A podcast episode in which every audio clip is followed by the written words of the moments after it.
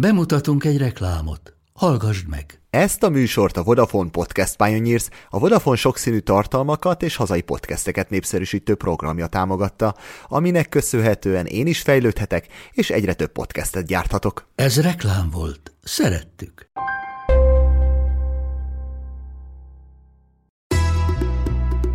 Sziasztok, drága hallgatók, én Mátai András vagyok. Az évad utolsó adásához érkeztünk, amiben méltó módon egy nem mindennapi utazás élményeit hallgathatjátok meg. Ezúttal ugyanis a világ egyik legelzártabb országába utazunk. Stoppal. Szaudarábia 2019. szeptember 30-án nyitott. Ezelőtt gyakorlatilag a föld egyik legnehezebben látogatható ország, ahol turistaként eleve nem lehetett bemenni, tehát minimum egy munkavállalói meghívás per vízum kellett ahhoz, hogy bejuss, tehát egy teljesen ismeretlen és, és feltáratlan régió, nem csak turisztikailag, hanem egyébként is földrajzilag, kulturálisan, stb. stb. Mayer Marci hangja már ismerős lehet korábbi méltán népszerű adásokból. Nem először ülünk mikrofon elé. Ahogy most is, korábban is toppos kalandokról beszélgettünk. Most viszont ezzel a legújabb kalanda Marci feltette a pontot arra a bizonyos íre. Azt még el kell mondanom előjáróban, hogy Marci nem is egyszer, hanem már kétszer járt Szaudiban. Először rögtön a nyitás után, amiről csináltunk is utána egy felvételt, de hát valahogy nem lett az igazi. Azt mondtuk, várjunk inkább még, és beszélgessünk a két út élményeiről egyben. Ez fog most következni.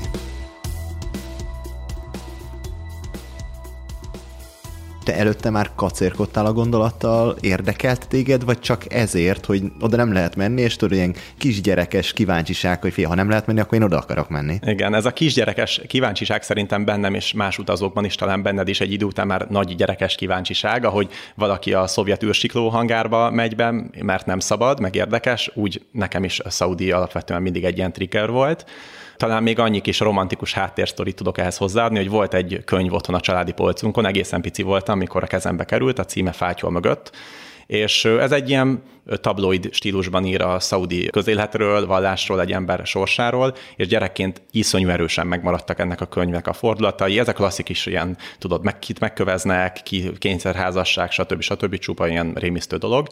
És emiatt Saudi nekem mindig is, nem mondom, hogy egy ilyen vágy destináció volt, mert tudtam, hogy nem fogok soha eljutni, de hogy ott volt valahogy így a, itt, itt valahol hátul, tudod, így a sok orosz út mellett mindig ott volt, hogy az egy érdekes vidék lehet. Ez a nyitás, ez látható volt, vagy egyik napról a másikra hirtelen? Az utóbbi. Az utóbbi. Tehát abszolút, nem lehetett rá számítani? Abszolút, abszolút.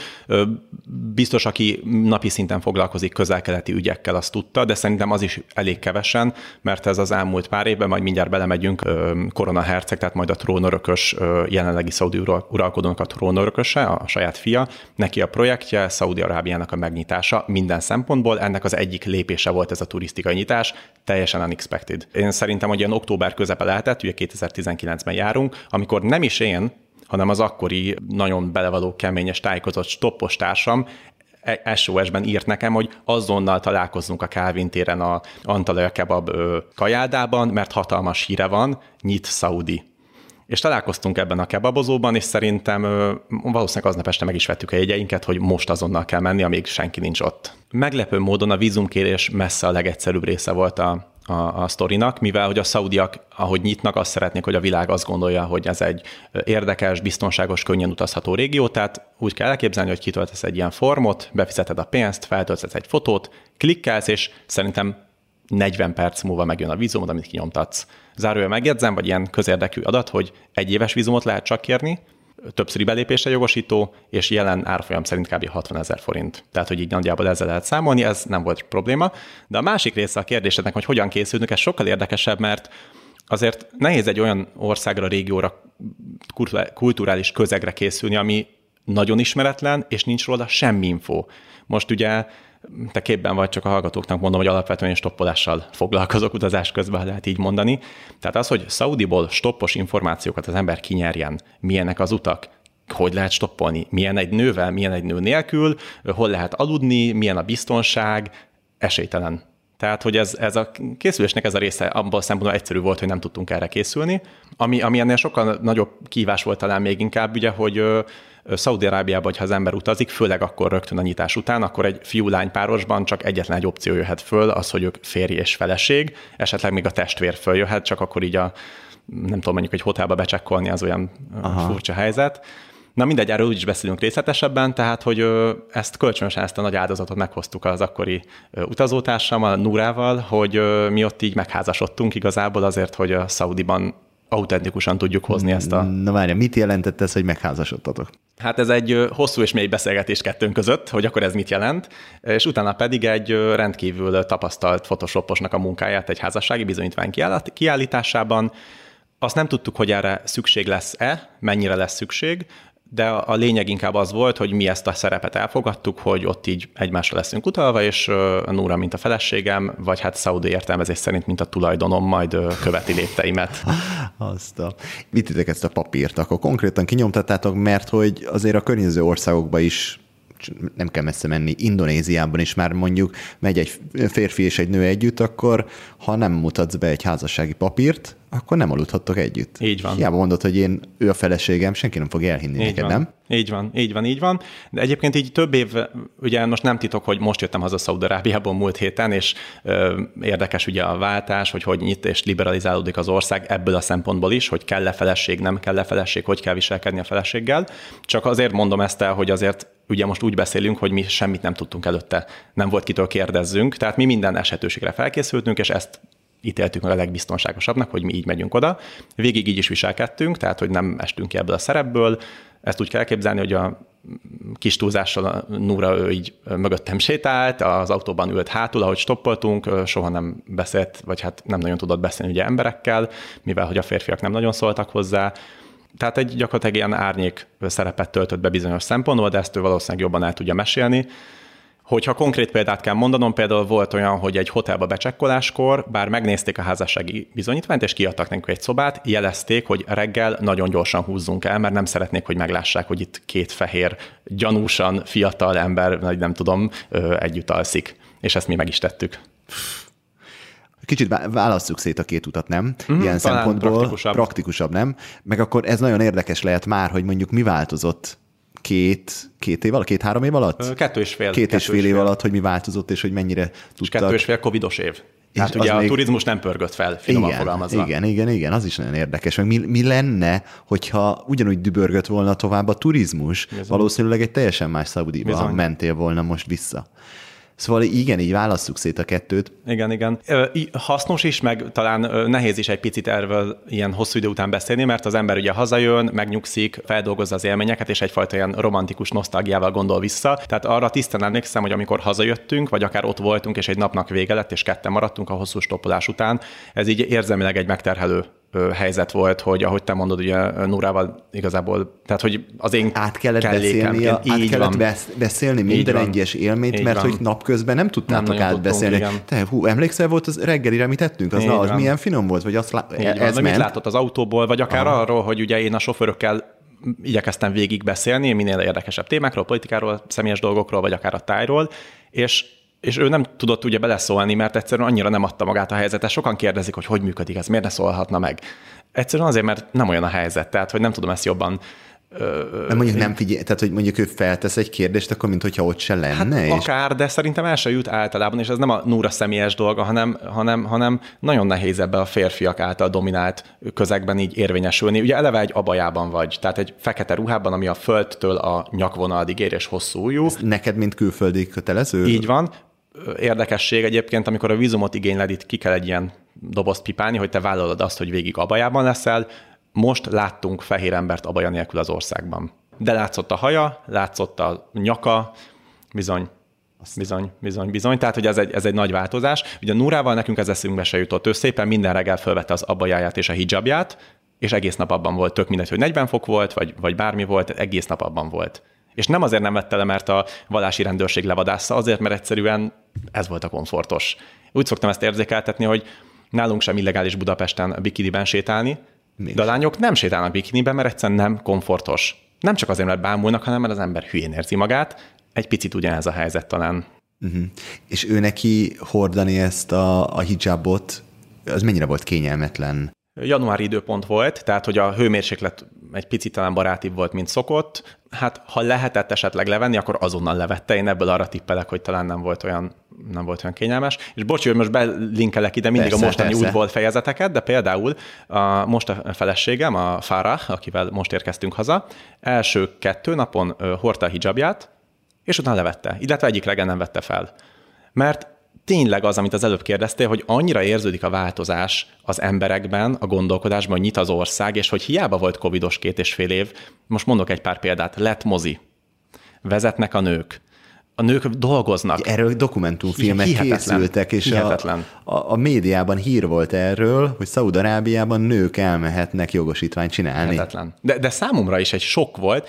Most második napon egy Tabuk nevű városban voltam, és a szupermarketben általában Szaúd-Arábiában a kasszás mellett ott áll egy ember, aki segít neked bepakolni a nylon szatyrokba. És képzeld el, hogy ott volt egy nő, egy centire tőlem, majdnem a kezemhez ért, és pakolt egy zacskóba. És annyira extra, szinte egy intim érzés volt az, hogy itt egy szaudi nő, és ilyen közel van hozzám, holott két és fél éve mondjuk az egész két hét alatt öt darab nőt láttam most kis túlzással, mert az utcára se jöttek még ki. És most meg ott van, dolgozik, pénzér, ott mellettem áll, jó, egy fekete, tehát ők ugye nem csak, hogy a bajában meg hijabban vannak, hanem az arcukat is teljesen, tehát csak a szemük bogara látszik ki, de akkor is egy, egy nő. Kesztyűbe is volt, még a kezét sem láttam, de ott egy nő. És annyira, szinte mondom, egy ilyen érzelmes élmény volt ez, hogy, hogy így ott körül, hogy ők léteznek. Tehát, hogy a társadalomnak azt a felét, a női felét, amit korábban három hét alatt gyakorlatilag nem láttam egyáltalán, így most hirtelen azt láttam, hogy, hogy, úgy lét, hogy, hogy ők, ők itt vannak, élnek, érvényesülnek a maguk módján, és, és nem is értem, hogy hogy lehet ilyen gyorsan változtatni ilyen mély társadalmi dolgokat. Hogy ne csak a Marci szemszögéből ismerjük meg ezt az országot, úgy gondoltam érdekes lehet, ha meghallgatjuk felesége Fárá élményeit is. Na, mondjuk öt évvel ezelőtt mit tudtál Szaudarábiáról?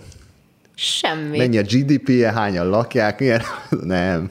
Jézusom. Öt évvel ezelőtt... Öt évvel ezelőtt mit tudtál róla? Abszolút semmit. semmit. Semmit nem tudtam. Öt évvel ezelőtt kezdtem az egyetemet. Pontosabban még végzős gimnazista voltam, tehát fel sem merült igazából a közel-keletnek a... Amúgy ez nem igaz, mert aránylag tájékozott gimnazista voltam, nagyjából mondjuk így az arab tavasz, meg ilyen dolgokkal képbe voltam, de az, hogy Szaudarábia az mennyire egy meghatározó, vagy éppen ellenkezőleg jelentéktelen ország a világ gazdasága szempontjából, vagy kultúra szempontjából, az egyáltalán nem volt. Az, hogy zárt ország? Semmit nem tudtam. Az se, az, aha. Nem. És akkor mikor jött a, az első gondolat, hogy hát, hogy én lehet, hogy elmegyek a Marcival? Uh-huh. 19-ben egyszer már megkeresett, csak akkor egészen bizonytalan volt, hogy, hogy mit fogok csinálni majd fél évvel később, mert pont akkor az egyetemem közepén nem tudtam, hogy dolgozzak, vagy kollégiumot csináljak, vagy mit csináljak, és aztán végül jött is a Covid, és meghiúsította ezt a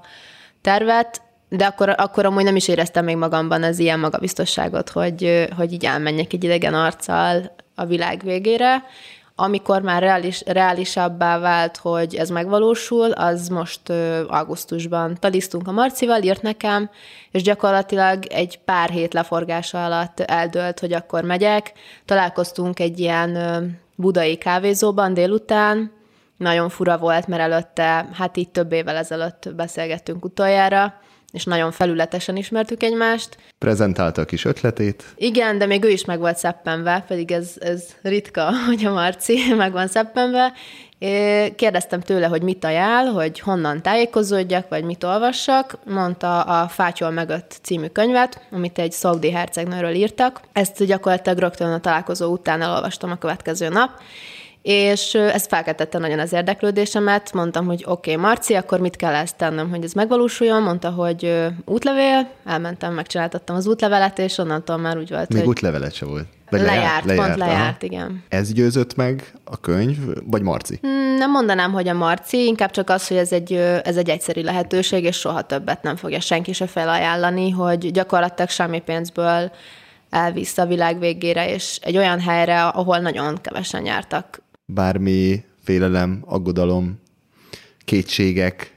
Volt végig. Volt, egyet, volt? Persze, hát pláne azért, mert a, a szervezés az ugye pár hónapra szűkült, és a Marcinak még a szervezés folyamata alatt is néha így meg kellett változtatni az eredeti tervet, és konkrétan a repülőutam előtt is, ugyanis a Marci egy egy héttel előttem ment ki, de, de hogy így akkor is még mindig folyamatos változások, meg ilyen tervmódosításokkal kellett szembenézni, és ez Vagy mindig... rugalmasnak kellett lenni, nem? Igen, igen, igen. Az kellett. Azoknak a hallgatóknak, akik nem ismerik Szaudarábiának ezt az oldalát, kicsit mesélj arról, hogy milyen a nők helyzete, és hogy mennyire el vannak ők nyomba. Uh-huh. Mert lehet, hogy sok embernek ez nem is egyértelmű, ja. vagy nem tud róla. Ja, ja, ja. Hogyha néhány hete van ez a beszélgetés közöttünk, akkor ugye azt tudtam volna elmesélni, hogy milyen volt az állapot akkor három éve. Most egy picit ezt a képet azért árnyalom, akár ez az előző sztorival a szupermarketből.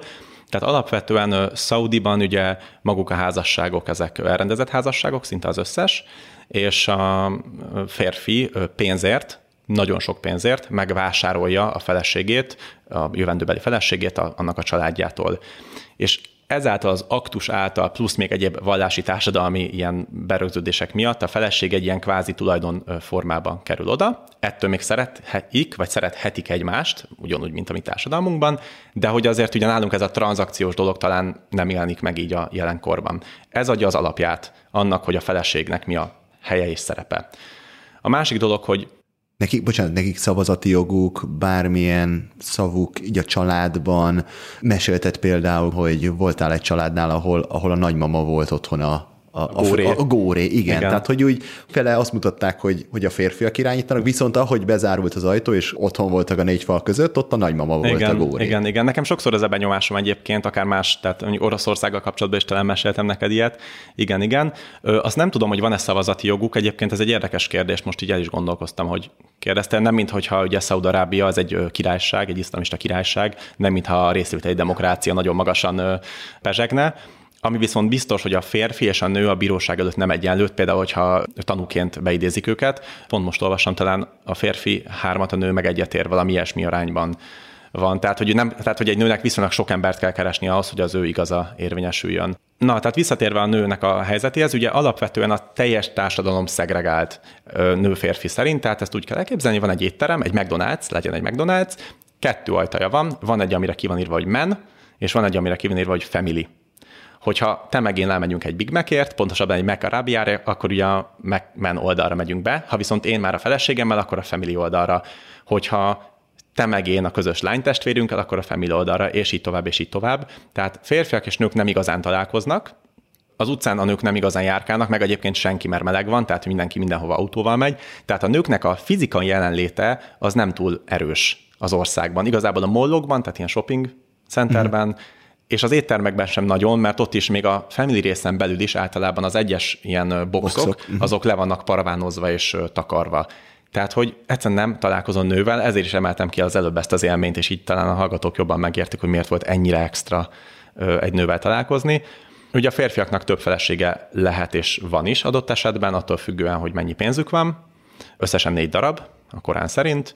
Erről egyébként a sofőrökkel viszonylag szabadon lehet beszélgetni, tehát sok ilyen történetet hallottam, hogy kinek miért van ennyi felesége, vagy annyi, milyen viszonyban vannak a feleségek egymással, miért alakult ki ez, miért jó ez. ez hogy erről majd beszéljünk, az érdekel. Miért alakult ki, hogy több feleség, de hogy most egy európai szempontból mondva, tehát a nőknek a gyakorlatilag egyfajta jogfosztottsága figyelhető meg, és tehát, hogy mondjam ezt, nem azért nem beszélnek a férfiak az én feleségemmel, mert feltétlen félnek tőle, vagy nem bírják, hanem eszükbe nem jut, hogy egy nőhöz hozzászóljanak. Egyszer más szinten Igen. kezelik. Környező országokból vendégmunkások vannak? Irgalmatlan mennyiségű. Nem és feltétlen nők? a... Vannak nők is, így van. Sok, és az ő helyzetük? Sok, sok.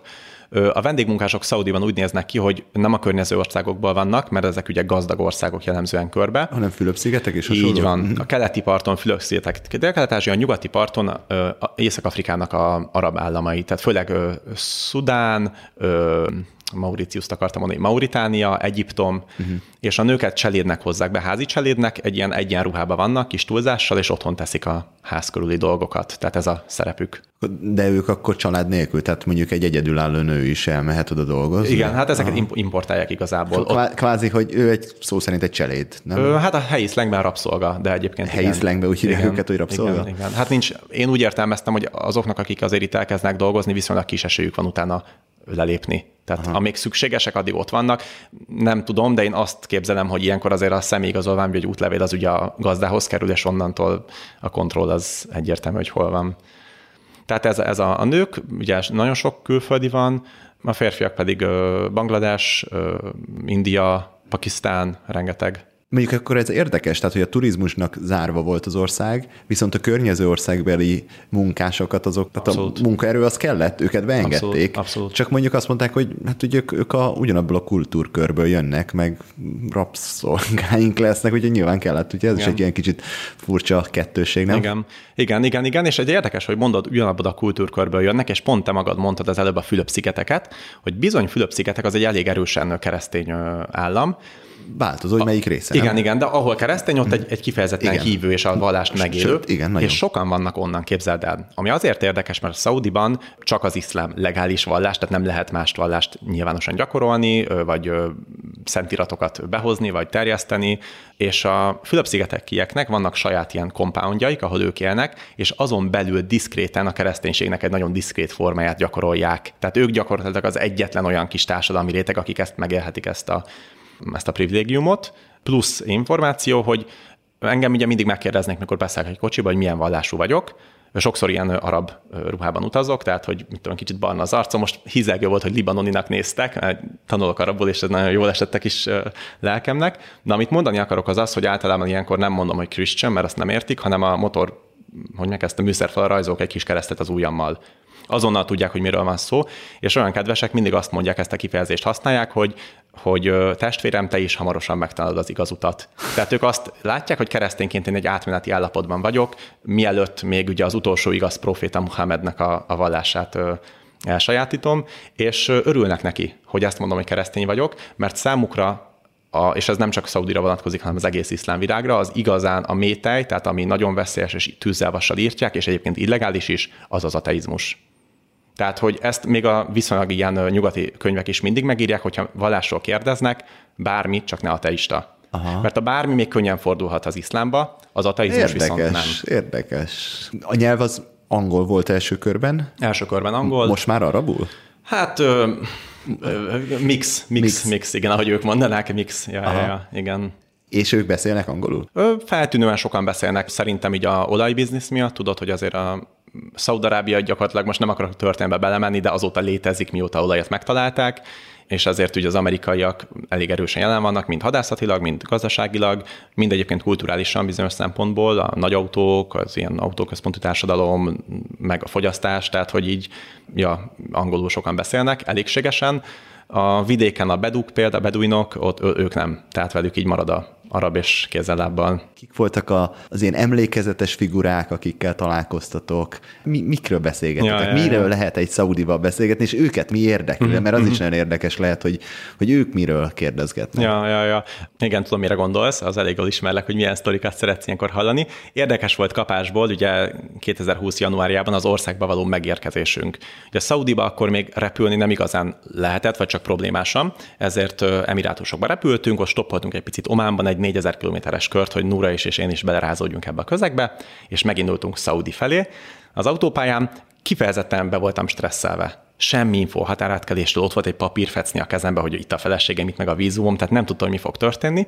És képzeld, hogy akkora mákunk volt, mind, mindenre felkészültünk, szerepjáték, így úgy, mik a válaszok, tudod, betanultuk egymás adatait, és megállt egy gigantikus autó, már minden autó gigantikus a határ előtt, és felvett, képzeld el, az Al Mansur családhoz tartozó, nagy Al Mansur, Abu Dhabi uralkodó családjához tartozó rokon. Ugye az araboknál itt a rokon az lehet, hogy egy századik unokatestvér, tehát nem ez a lényeg, hogy milyen magas pozíció, de hogy mégis a családhoz tartozott. És határátkelésünk annyiból tellett, hogy kis túlzással felmutattuk az útlevelünket, a katonák tisztelettek, és így átmentünk a határon. Tehát a hatalmas készülődés után így érkeztünk meg ugye elsőként Szaudiba, a stoppolás iszonyú jól ment, tehát gyakorlatilag mivel nincsenek hozzászokva ahhoz, hogy egy nő kint van az utcán, ezért szinte minden esetben a legelső autó megállt. Ez nekik egy kötelességük? Tehát egy úri emberi kötelesség, hogyha egy nő kint van az úton, akkor el kell vinni. Nagyon jól pedzegetett, csak az úriemberi helyett inkább vallási. Vallási. Ezt mondanám, ugye vendég és segítségre szorul, stb. Ö, ugye ezzel érzékenyen kell bánni, hogy az ember, hogy mondjam, tehát, hogy ne kényszerítsen ki olyan szívességet, ami a másik nem szívesen ad, hanem mondjuk ö, Isten féle, vagy hát ö, Allahtól való félelmében. De a lényeg a lényeg, hogy nagyon jól ment a stoppolás, milyen érdekes sztorikat mesélek neked, amik megtörténtek. Ez az első útunk, ez inkább egy ilyen felfedező jellegű volt, tehát, hogy Núra jelleméből is adódóan ő egy nagyon, tényleg egy nagyon stram, kemény, stoppos csaj, lehet hajnaltól éjszakáig stoppolni, túrázni, jól bírja, tehát a tájegységeket felmértük az országban, hol vannak a sivatagok, a hegyek, stb. Lementünk a jemeni határhoz, ugye ott polgárháború van Jemenben.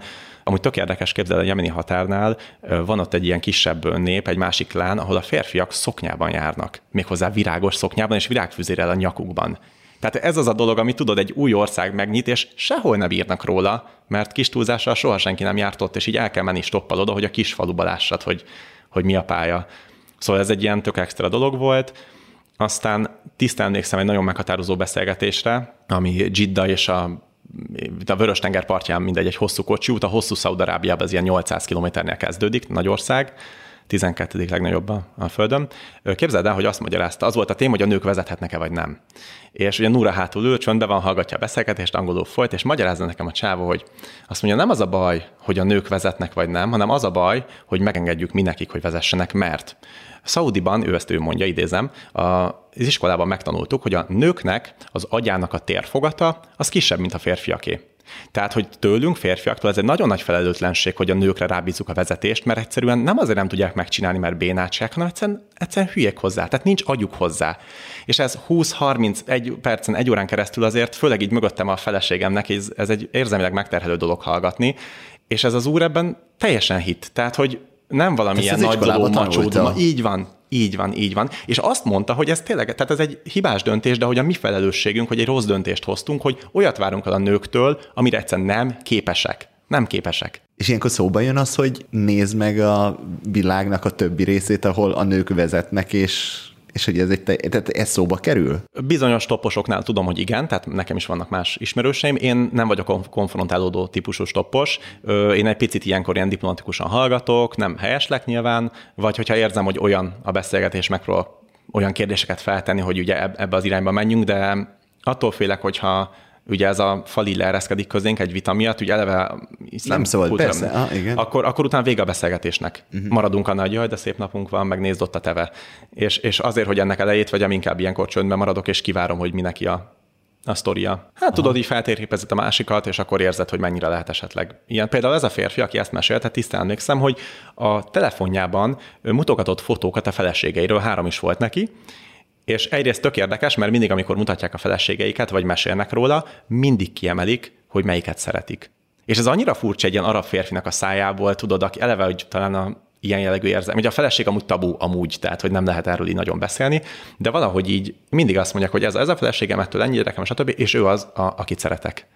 És ezt, ezt így mindig elmondják. Tényleg. És ez a férfi mutatott fotót a feleségeiről, ami nyilván így vizuálisan nem egy nagy élmény, mert ö, bocsánat, három darab fekete zsákot látok, tehát hogy, de hogy, de hogy de hogy ez, egy, ebből a, tehát, hogy ez az egyik oldal a beszélgetésnek, a másik az, hogy a nőknek kisebb az agya, mint a férfiaknak, és ezért nem képesek bizonyos feladatokra. És mondjuk, amikor ő hogy lapozza a telefonjában, így van, hogy véletlenül meglátsz egy olyan fotót, ami, ami akár a mi telefonunkon is rajta lehet? Vagy ő neki tényleg van három fotója a, ráhúzva a zsák? Gyerekekről szoktak mutatni képeket. Aha. Tehát ez amúgy tök érdekes dolog, nem teljesen ide kapcsolódik. Ugye Európában stoppolsz, itt a mi kultúrkörünkbe beszállsz stopposként, miről beszélsz, mivel foglalkozol, honnan jössz, hova mész, hova te nyaralni, mit tudom én. Iszlám világban beszállsz, hol a feleséged, hol vannak a gyerekeid, hány gyereked van, jaj, de jó fiú, jaj, de jó lány, nagyszülők, és a többi. Tehát, hogy teljesen más így a, nem tudom, téma, és ugye emiatt a telefonban ez a gyerek kérdés sokszor feljön, meg az országokat mutogatják. Hogy hol jártak? Meg... Nem, nem, a saját országukat. Ja, hogy, Tehát, hogy, a, hogy, hogy a Szaudiban merre vannak. Ugye még mindig ez a idei tripre is vonatkozik, hogy elképzelhetetlen számukra, hogy mi a fenét csinálunk ott. Tehát, hogy ez a szó, hogy turist, turiz, tehát hogy angolul vagy magyarul turizmus, ez számukra nem, nem, nem semmilyen értelme nem, nem, nincs megtöltve, hogy valaki így megy és nézelődik jobbra-balra. Nem fogják fel nem ismerik ezt, most az átlag emberről beszél kint vidéken, nem a fővárosi polgárról, aki már járt Londonba shoppingolni, nem értik, hogy mi a fene van. És a stoppolásnál ez sokszor probléma, hogy, hogy nem mernek kitenni, nem értik, hogy most, most, most te tömegközlekedni akarsz, csak lekésted a buszt, vagy sétálsz, és... Hova mész, vagy hogy hova mész, igen. és akkor mondd, hogy hova mész, és elviszünk. És, és mondom, hogy mondjuk vigyen el arra a helyre, mert ott szépek a homokdűnék, vagy van egy barlang, vagy megyünk kirándulni, és így mondja, hogy nem foglak itt kitenni, hát itt nincs semmi. Itt ott állok egy szép hegy alatt, ott a mit tudom én, ösvény föl, és mondja, hát, hát, és nem fogják fel. Nem fogják fel. Biztos változik most így a turizmussal, de hogy ez most is kifejezetten kerékkötője volt a stoppolásnak, hogy azonnal fölvesznek, de nem lehet kiszállni az autóból. Hazavisznek, vagy, vagy bevisznek a buszpályaudvarra, vagy, vagy többször is volt olyan, hogy egy benzinkútnál megálltak, nekem ben kellett maradnom az autóban, és ők addig sétáltak körbe, amíg találtak egy másik autóst vagy kamionost, akivel lebeszélték, hogy oda megy, ahova én akarok, és átültettek, és ő vitt tovább. Szemmernek kitenni. Volt, hogy hazavittek? Konkrétan? Képzeld el, hogy Szaudiban most először, ez egy, egy hete volt, hazavitt egy bizonyos Mr. Fahad, a feleségemmel együtt természetesen, másképp esélytelen lenne, és nagyon érdekes volt, most voltam másodszorra egy igazi, klasszikus és erősen vallásos muzulmán családnak az otthonában. Nagyon gazdag úr volt, de hát ez a klasszikus, akit olajsejknek képzelsz el, egy hatalmas palotája volt, beültettek minket a fogadószobába. Ez az a szoba, ahol férfiak, nők együtt mozognak bent a palotában. Közeledtek a palotához. Hogy néz ki minden? Közeledünk palotához, mi, egy milyen, szakadék. Milyen, milyen autó? Milyen autója volt neki? Hát mindenkinek hatalmas pikápja van. Mindenkinek. Hátra, hogy a tevét fel tudják rakni a platóra. Nem viccelek, a szószoros értelmében. És akkor beültetik a nyolc gyereket, a felkót, feleséget, meg még egy pár havert, meg unokatestvéreket, és akkor így utazgatnak.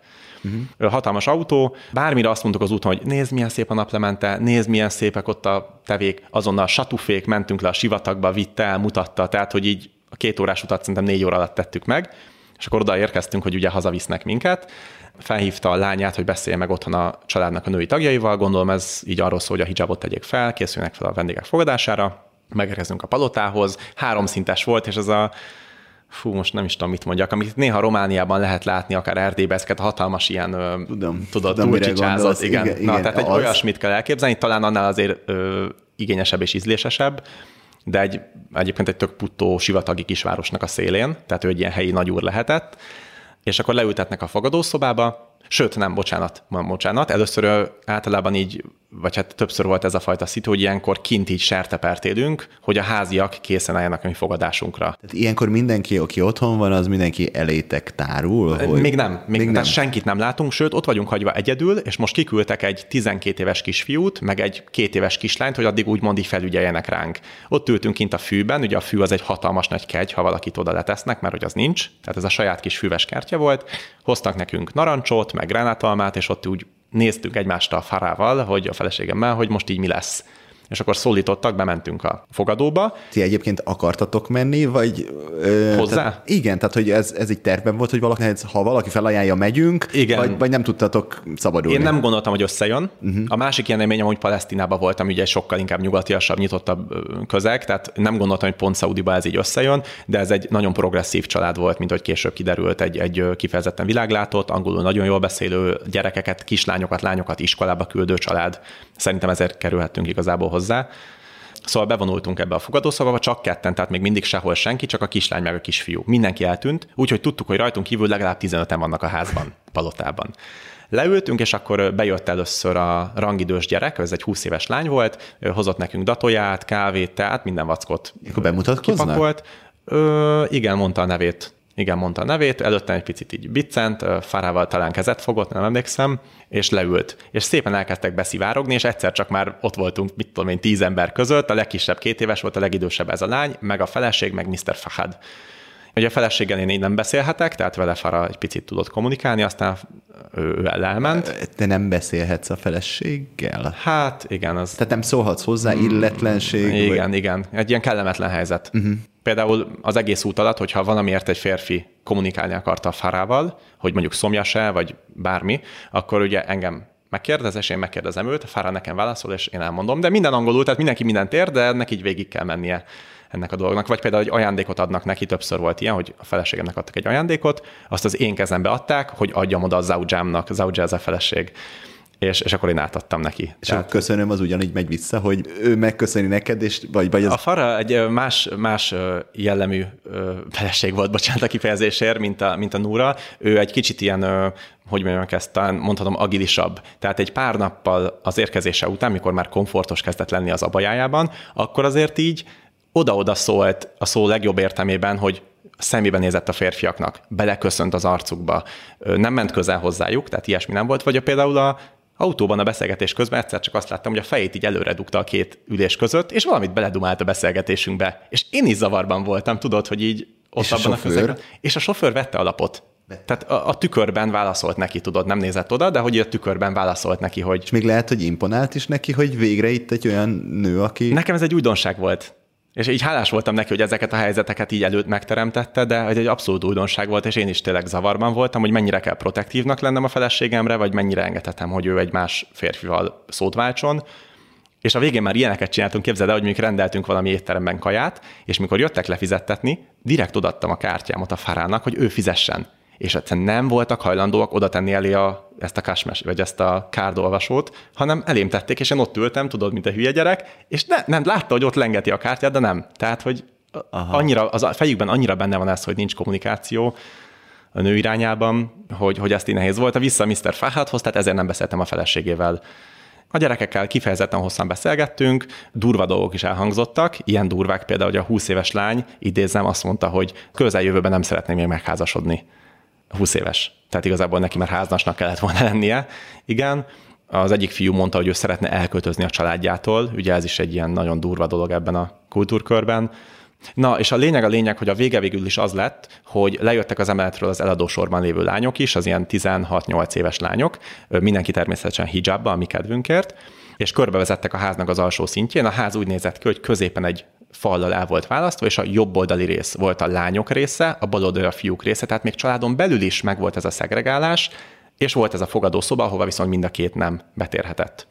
És ahogy körbesétáltunk, úgy elkezdtek finoman tolni az ajtó felé. Éreztük, hogy tudod, így volt egy ilyen hátrálás, nem fenyegető vagy ilyesmi, csak hogy tudod, úgy vége a vendégségnek. Vége a vendégségnek. És az lett a vége, hogy Mr. Fahad kijött, megköszönte, hogy meglátogattuk, beültetett az autójába, elvitt egy közeli hotelba, és mondta, hogy ki ne szálljunk az autóból. Bement, bevizette nekünk a hotelbe az éjszakát, kiment, elköszönt, Whatsappot váltottunk, és elköszöntünk. Tehát, hogy ö, beengednek, progresszívak, lehet ismerkedni, de abszolút nem volt benne a pakliban így utólag az, hogy mi ott fogunk aludni. Nem tudom, hogy miért, azért, mert érezték, hogy mégsem vagyunk férj és feleség, vagy egyszerűen csak. Ezt nem hiszem, szerintem az fel sem merül. Mm. Szerint. Én igen, azt gondolom, lehet. hogy fel sem merülhet, mert hogy ez számukra elképzelhetetlen, hogy mit keresne ott egy nő, aki nem a te ja, ja. feleséged. Tehát igen. valószínűleg csak igen, igen. És amúgy egy picit ide kapcsolódik ez is, hogy, hogy ugye sokszor ezt megkapom, most néhány embernek elmeséltem a sztoriémat a múltkor is most is, hogy ugye minek kell ez a feleséges sztori, ez a szerepjáték. Alapvetően igazuk van, tehát jelenleg, kedves hallgató, 2022-ben Szaudiban férfiként is és nőként is el lehet menni egyedül utazni nem, nem szólnak meg, maximum nőként egy picit furcsa látvány, de ha az ember illendően felöltözik, nem probléma. A feleség azért kell, hogy ezekbe a helyzetekbe bekerüljek, mint utazó. Tehát nincs az az Isten, hogy egy ember hazavinne a családjának bemutatni, hogyha nincs mellettem ott nem a csajom, nem a fianszém, nem a tesóm, hanem a feleségem. Tehát ezért fontos ez, hogy most a fel, nem feltett kérdést megválaszoljam, hogy, hogy az ember egy általuk értelmezhető társadalmi szerepben menjen oda, mint egy férj. Amikor ők feleséget választanak, nekik a szépség a számít, vagy csak az számít, hogy milyen családból jött, mi a hozomány, mennyibe kerül, a szépség fontos? Szerencsére volt egy fuvarunk, akivel lényegesen, tehát hosszan tudtunk erről a témáról beszélni. Egyértelműen szuperordinált, hogy milyen család. Tehát, hogy az, ez, ez a, a, a fő dolog. Az anyukák választanak általában feleséget a fiaiknak, az arab világban anyuka és fiú viszony az iszonyú szoros, amennyire csak lehet, egészen felnőtt korig. Tehát, hogy felnőtt korban. Tehát egy felnőtt férfi például akár nyaralni is a saját családjával az anyukáját elviszi pluszban. Anyukák választanak feleséget, ezek ugye elrendezett házasságok, sokszor gyerekkorban kiválasztanak valakit, tudják, hogy jó család, megbízható, stb. Ugye kifizeti a férfi a pénzt, és én azt gondolom, és ez csak az én gondolatom, hogy azért mindannyian emberek vagyunk, meglepődnék, hogyha a fiatalok a szépséget nem vennék figyelembe. Tehát egyetlen egyszer találkoznak az eljegyzés előtt jellemzően, ez a családi körben van, tehát hogy az anyukák ott vannak, általában a lány házában, a férfi elmegy meglátogatni, visz egy viszonylag értékes ajándékot, és kis túlzás ez maga az eljegyzés. Tehát, hogy beszélgethetnek, egyébként most például mondta ez a férfi, hogy neki lehetősége volt a feleségével ezen az alkalmon kettesbe is beszélni egy picit. Tehát elmentek egy másik szobába, természetesen jó messze egymástól, és mind a ketten beöltözve, de hogy tudtak egy pár szót váltani. És ez az az egy óra, vagy fél óra, vagy nem tudom, amikor eldől az, hogy ez az ember nekem egy életre a társam lesz, vagy, vagy mégsem. És ott ők még dönthetnek? Tehát, hogy eznek az a célja, igen, hogy ők döntenek itt, vagy hogyha kitalálja a mama, hogy ő lesz, akkor... Biztos van ilyen tradicionális család, de ez, a, ez az úr hangsúlyozta, és nincs okom nem megbízni, ami, ami, amit mondott, hogy itt a férfinak is, és a nőnek, vagy a lánynak is, a fiúnak is bőven van még visszaút. Bőven van még visszaút. Azt mondja, hogy nem szeretné ezt. De itt még mindig úgy választ, hogy hijabban látta csak a abszolút, feleségét. Abszolút, abszolút. És ha van még az eljegyzés, Igen. és az eljegyzés után körülbelül egy ilyen három-négy hónapos időszakuk van a nyugati szóval élve rendezvúzni. Ezek általában egymáshoz nem érős séták valahol, esetleg egy mozi, most, hogy Saudi megnyíltak az első mozik, néhány, nem is néhány, egy éve, tehát egy tök új dolog. Elmenni étterembe, ez is egy népszerű dolog, mert ott emberek előtt megnézhetik egymást, tehát hogy viselkednek, tudod, egy olyan közegben, ahol vannak idegen arcok. Értem, csak mondjuk miért fontos ez, hogyha utána nem nagyon fognak ilyen közegbe járni. Hát Érted? nem tudom, gondolom fiatalok, és így szeretnének, ugye nem tudom, elütni az idejüket. Tehát, hogy van ez a pár hónap, ami egy picikét, ahogy ők fogalmaznak, összecsiszolódnak. De ugye már jegyesek, tehát hogy elvileg már itt a irányba van a hajó orra, csak hogy itt is van még visszaút. Van amúgy egy szaudi sorozat, bocs, zárójel, mindenkinek ajánlom, és neked személyesen is, az neve, hogy Takki. Netflixen fönn van. Az első szaudi sorozat, szaudi rendező, szaudi szereplők, szaudi helyszín, szaudi storyline. Ha csak egy-két részt megnéztek, tökéletes kontextusba teszi a mai beszélgetést, mert nem ezekről a témákról van szó, de annyira autentikusan átjön az a világ, amiben ők élnek, ez is, a csajozás, a pasizás, a barátok, hogy hova lehet elmenni szórakozni, stb. Nagyon, tényleg nagyon ajánlom mindenkinek oda kattintani, 10 perces epizódok, és amúgy nagyon gagyi így magunk között, de nagy élmény. És miért is mond, hoztam ezt fel? Ja, hogy pont ott volt most egy jelenet, hogy már a jegyesség után a férfi felbontotta a házasság, vagy az jegyességet, azért, mert látta, hogy a lány sokszor emberek előtt leveszi a hijabját. És hogy ez túl progresszív lány neki. És kilépett. Kilépett a frigyből. És bukta a pénzt. Bukta a pénzt. Mikor ajándékot visznek, akkor milyen, mi, mi- az? Arany. Mond? Ar- arany? Arany. Arany. Nyaklánc. Ezt egyébként főleg a takkiból tudom, tehát most nem kérdezgettem meg, hogy ki mit adott. Ja, általában ez egy ismert lányok, akikkel így összejönnek, tehát hogy valakinek a legjobb barát testvére, ez egy klasszikus. A legjobb barátnak a huga vagy nővére, ez, ez a legklasszikusabb ilyen megoldás a házasságra. Amikor stoppoltatok, beültök a kocsiba, egyből kiderül, hogy külföldiek vagytok. Persze, persze, Tehát persze. látják, rád, rád néznek, Igen, igen. egyből látják. Igen. Egyből kihasználják, és elkezdenek beszélgetni, és érdekli őket a külvilág, vagy inkább az érdekli őket, hogy ők jó házigazdák legyenek, és te jól érezd magad, neked mindent megmutassanak. Ez tök érdekes kérdés, mert nem gondoltam eddig, de beletrafáltál, hogy nem érdeklődnek a külvilág iránt. Tehát nem arról kérdezgetnek, hogy milyen nálatok, stb. Mert ugye Oroszországban ez volt? Igen, Hogy azért abszolút. vettek föl téged, hogy ki, ki tudjanak kérdezni, hogy mit gondolsz Oroszországról, mit gondoltok Putyinról, Abszolút. minden. Abszolút. Abszolút. Tehát, hogy ugye, jó, ez hozzájárul az is, hogy azt, már bocsánat, de nem tudják mi az, hogy Magyarország, nem tudják mi az, hogy Budapest. Nyilván, hogy tehát nem is- igen. De nem, nem, nem. Rólunk van szó, kik vagyunk mi, mit csinálunk itt, és hogy mit gondolunk Szaudiról. Tehát ez a fő téma, merre jártunk, ugye én a városokat elmondom nekik, és így mondják, hogy fú, de jó, hogy mindent láttatok, és, és hát ez egy picit ilyen hizelgő beszélgetés általában az első 20 perc, milyen jó a kaja, nem jó, milyen szép a táj, szép, de egyhangú, milyen kedvesek az emberek, amúgy igen, csak tök más kultúra. Tehát én a szívembe zártam ezt a közeget, de hogy megértem, hogyha valakinek ez nem mondjuk nem egy kellemes utazási helyszín, de hogy inkább erről szól a beszélgetés. Tehát, hogy sajnos így ebből a szempontból felszínes marad. Tehát mi rólunk nem sokat tudnak meg. Uh-huh. Rólunk nem sokat tudnak meg, nem is kérdeznek. Az a lényeg, hogy ő jó vendéglátó így van. legyen. Ő jó. Azonnal ugye megáll, víz, kaja, pia, minden, hát olyan sok kaját kellett kidobnunk az úton, mert egyszerűen mindig tudod, na, ott a hátizsákom, és tömöm, tömöm a sok ajándékot, és egy idő után nem megy.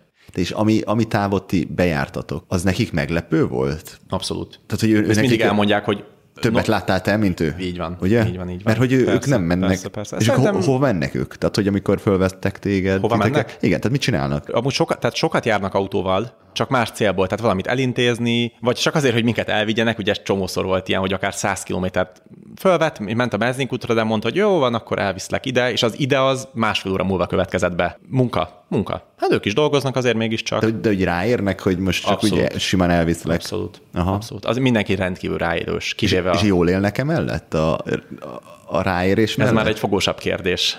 Tehát, hogy ha azt nézzük, hogy Európában mit értünk az alatt, hogy egy társadalomban általánosan jól élnek, akkor talán azt mondom, hogy nem. Tehát, hogy csomó olyan alap, akár ilyen szellemi, akár materiális javuk, ami nekünk alapvető szükséglet, mondjuk oktatás, vagy egészségügy, vagy jó minőségű étel, vagy jó minőségű szellemi termékek, kultúra, ez nem áll rendelkezésre, vagy igénytelenek rá talán, így egy picit ez csúnyán hangzik, de talán ezt lehet mondani. Másfajtán élnek jól. Család és jó család, tehát, hogy iszonyúan összetartó, nagyon szeretetteljes, nagyon törődő, pont a Farah megkérdezte az egyik fúvorunkat, hogy miért nincsenek hajléktalanok Szaudiban, vagy szegények. És azt mondta rá, hogy ez, ez egy nagyon értelmes sofőrünk volt, mert hogy világlátott abban az értelmen járt Amerikába, stb. hogy még a nyugati világban az emberek az államnak delegálják ezt a szerepet, hogy az elesettekkel, bármilyen értelemben elesettekkel törődjön, addig Szaudiban ezt a család, ez a családnak a feladata. Tehát egy felnőtt, akár egy felnőtt ember elveszti a munkáját, vagy ilyesmi, nincs az az Isten, hogy az unokatestvére, az anyukája, az apukája, a tesója, vagy a bárki távoli családja ne fogadja be akár hónapokra, hogy nála ilyen ingyen és egyen. Ez csak egy példa, de hogy iszonyú erős a család, iszonyatosan erős a család, és nagyon törődő jó, mondjuk ez a befogadás, hogyha valószínűleg nem 30 négyzetméteren laknak. Ja, Igen, ja, tehát hogy más az egész közeg Igen. is, meg, meg, meg máshogy gondolnak. Mert alapvetően ők már eleve nagy családban élnek. Igen. Tehát most oda befogadni még egy unokatesért, az, az Igen, nem? igen. Tehát, hogy Ja, ezt talán, igen, tehát azért is mondtam, hogy ők azt mondanák, hogy nagy jólétben élnek, és ők mondjuk erre, például erre gondolnának, hogy mindig van kihez fordulnom, nem idegenedek el. Náluk ez az individu- individualista dolog, ami nálunk ugye most már azért pár évtizede egy meghatározó része a társadalomnak, nagyon gyerekcipőben van. Tehát szerintem nagyon keveset gondolkoznak így, hogy én csinálom ezt, én ennyi pénzt keresek, én nekem ez a célom, hanem én és a családom, gondolkodnak. vagy, vagy a családom, igen. Uh-huh. igen. és említetted, hogy igénytelen a kaja, vagy, vagy, vagy ilyen junk food-szerű? Hú, hát megkövezhettek. Ú, ez rossz poén mondjuk pont Szaudival kapcsolatban. Ö, szóval ö, Ez marad? igen, igen, igen.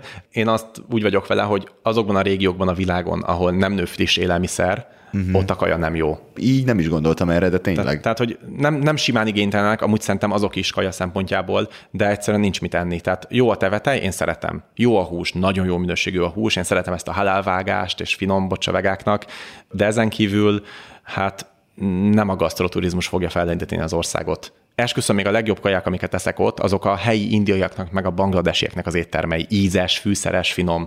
A, a, a szaudi kaja, kajában a legjobb az, hogy nagy szeretettel adják. Ez jó. Én szeretem a kávéjukat is, szeretem a datójájukat is, de hogy azért mm, más, más. Meg akkor gondolom a, a jó lét az, hogy mindenki brutál autókkal jár, benzin az fillérek. Amúgy nem, képzeld el, Nem. hogy három éve 190 forint volt egy liter, Hát most már- 240. 240. Hát az, az nagyon... Ja, Hát ahhoz képest, hogy Venezuelánál láttam ezt, hogy mindenki ilyen hatalmas jeepekkel jár, és azért, mert a benzin kvázi ingyen van. Ja. Tehát de szó szerint begurulsz a benzinkútra, akkor adtál egy almát, teletöltik a benzinkútra. ja nem, itt nem. Itt nem. Az nem nem. de ettől függetlenül mindenki kocsival jár, és hatalmas kocsival, tehát hogy más nem is nagyon lehetne, nagyok a távolságok, sivatag igénybe veszi az autót, nagyon jó utak vannak egyébként, tehát hogy így A szállásoknál volt bárhol problémátok? A... Itt is nagyon nagy különbség van a két út között, tehát picit talán Nurával, amikor benne aludtunk, éreztünk egyfajta ilyen meg nem értettséget, feszültséget, hogy mit csinál itt két fehér, bejönnek, itt, itt, itt most mi van. Most ennek a szöges ellentéte mindenhol a legnagyobb örömmel foglaltak minket, több helyen olyan durván olcsó árakat mondtak be a szállásra, hogy kizárt dolog, hogy az az igazi ár legyen. Vagy volt olyan is például, hogy bemondtak egy árat, és nem rögtön mondtam azt, hogy akkor az jó lesz, és azonnal mondta, hogy jó, akkor legyen 100 riállal kevesebb, ami 10 ezer forint különbség.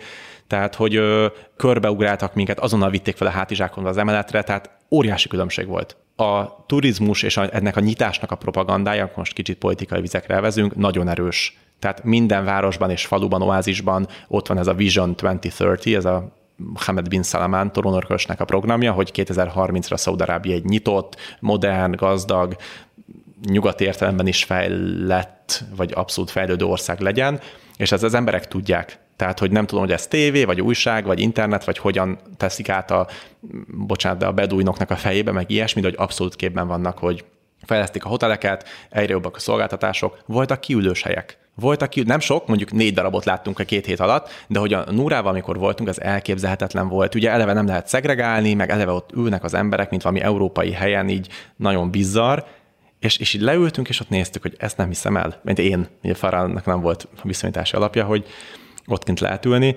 Tehát, hogy a hotelekben most nagyon, nagyon sima és nagyon jól ment minden. Mindig a legszebb szobát adták, és, és hajbókoltak. És akkor valószínűleg ez nem is a pénzről szólt, hanem egyszerűen valahogy eladták neki ezt az ideológiát, Igen, hogy, abszolút. hogy a vendég szeretetedet ö, nyugodtan terjeszt ki a turistákra Abszolút, is, és abszolút. érezzék meg jól Abszolút. magukat. És mi van e mögött? Szerintem kettő dolog. Az egyik az, hogy amikor a Nurával voltunk az első úton, itt nem csak arról van szó, hogy most nem kedveltek minket, vagy nem erről van szó, hanem egyszerűen egy nagyon új helyzet, mint hogy nekünk is nagyon új volt a helyzet, nekik is nagyon új volt a helyzet. Nem tudták, hogy mit kezdjenek vele. Mostanra ez megváltozott. Ha nem is náluk volt már fehér turista az ő hotelükben, de hogy a szomszéd hotelben, vagy hallottak róla, hogy már egyre több, és ezért jobban tudták viselkedni ebben a konkrét helyzetben. A másik, hogy szerintem ez tényleg ez politikailag egy egyértelmű program a központból, tehát Riadból, a király családnak személyesen Hamed bin Salman trónörösnek a programja, hogy ahogy ezt egy stoppos stofőrön mondta, word goes, Saudi stay. Hamed bin Salman change. Word goes, Saudi goes. Tehát, hogy Saudinak lépést kell tartani a világgal, és bármilyen nehéz ezt itt most veled a budapesti stúdióban beszélgetve elképzelni, nyilván tök más valóságban vannak, de igenis beindultak dolgok baromi gyorsan. Tehát én, én nem gondoltam, hogy ezt ennyire gyorsan változtatni lehet, és ez minden, ez a nők, amikről beszéltünk, a, a szállás, a, a szolgáltatások, minden, minden. A, az embereknek a gondolkodása, Ugye most ott lesz a szomszédban a Katari VB, építik ezt a Niom várost, biztos olvastál róla. Ez, az, ez ilyen nagyon hosszú az város. A line, the Line. The, line. line. Igen. Elmentem megnézni most, pont Igen? arról jöttem. Aha. Aha. Nem lebecsülve az effortot, nem lebecsülve a törekvést, egyelőre egy rohadt nagy lyuk van ott. Tehát, hogy nekem nehéz elképzelni, hogy öt év múlva, ugye 2030-as a, a terv, itt nem tudom hány százer ember fog élni egy futurisztikus városban. Elkészült egy gyönyörű palota, egy hatalmas golfklub és egy repülőtér. De ez a sivatag kellős közepén képzeld el, tehát hogy teljesen, én nem látom mögött a logikát, de biztos nem okosabb emberek találták hát, ki. Működött a szomszédban, vagy hát lehet, hogy nem is működött, csak megcsinálta a szomszéd, akkor most csináljuk meg mi is. Ja. Amúgy ezt lehet érezni abszolút, ez a kicsit ilyen próbálnak eldubajosodni. Én ezt nem látom egy reális szenáriónak. Szaudarábia, tehát Dubaj egy mondhatni egy városállam, egy kis emírség, bejön a pénz, helyben visszaosztják, stb. Ez egy baromi nagy ország. Regionális nagyhatalom, tehát közel-keleten egy megkerülhetetlen nagyhatalom, nagy olajkincsel, nagy népességgel, 80 millióan vannak, hatalmas méretekkel, e, a kettőt nem lehet ugyanúgy csinálni szerintem, és nem is tűnik úgy. Tehát, hogy hiába fejlesztik föl Riádot, vagy Jiddát, attól még az országban nem, tehát nem, nem hogy mondják, ezt nem szűrődik le a változás a legalacsonyabb szintekre. Nem tudom, mi lesz Saudiból. Ezért is örülök, hogy ez a két élményem most volt 10 vagy 20 elején és 22-ben, mert, mert a fene tudja, hogy egy-két év múlva újra bezár, és átveszi valami vahabi iszlám vezető Már lehet, hogyha valami jön egy másik vezető, akkor ugyanúgy bezárja, ja. akinek pont ja. nem tetszik az, hogy láttad, láttatok más külföldit? Találkoztatok más külföldivel? Hogy gondolkozom? Hát a vándor, vándorbolya. Igen, igen, igen, Csonka Gábor, Mr. Csonka Gábor szembe jött a sivatagi autópályán, bizony, ez hatalmas sztori volt. Na mesélj el, ez mennyire volt szembe jön, vagy mennyire volt hát, meg... Tudtuk egymás, hogy ott vagyunk az Aha. országban, és akkor néha egy írtunk, de nem ez volt az extra, nem képzeld, de ez, ez hatalmas sztori. Ugye nem titok, hogy én is vezettem túrákat az elmúlt években, és a Bajkátó, téli befagyott Bajkátó jegén volt egy túrám, ahol volt egy, egy bizonyos utasom, és megyek, ott stoppolgatok a Nefus sivatagba, beérek egy Hajlin nevű városba, egy ilyen sárerődöt akartam megnézni, és kijön vele szemben az utcán az a srác, aki ott a Bajkátó jegén jött velem, mint, mint, mint utasom. Egyszerűen hihetetlen volt ez a, ez a találkozás, és hát kiderült, hogy ugye a Vándorbolynak a csoportjában volt, stb. stb. találkoztunk, és akkor velük voltam egy napot, éppen tevét vacsoráztunk együtt, egy nagyon finom tevelakomán voltunk. Szóval ez, ez, egy, ez egy vicces. Rajtuk kívül szerintem nem. Talán egy ilyen kelet-ázsiai párt. Igen, meg, meg még két amerikait, de ugye róluk nem lehet tudni, hogy a olajföldön dolgoznak-e, vagy, vagy turisták. Mesélted nekem itt az előbb, hogy aludtál a, a sivatagban is, és hogy kicsit megtapasztaltál egy kis homok vihart. Igen, ez a tipikus sztori, amikor a hülye európai azt hiszi, hogy azért, mert itt frankon tud sátrazni, meg kirándulni, ezért egy más égővön is ez működik.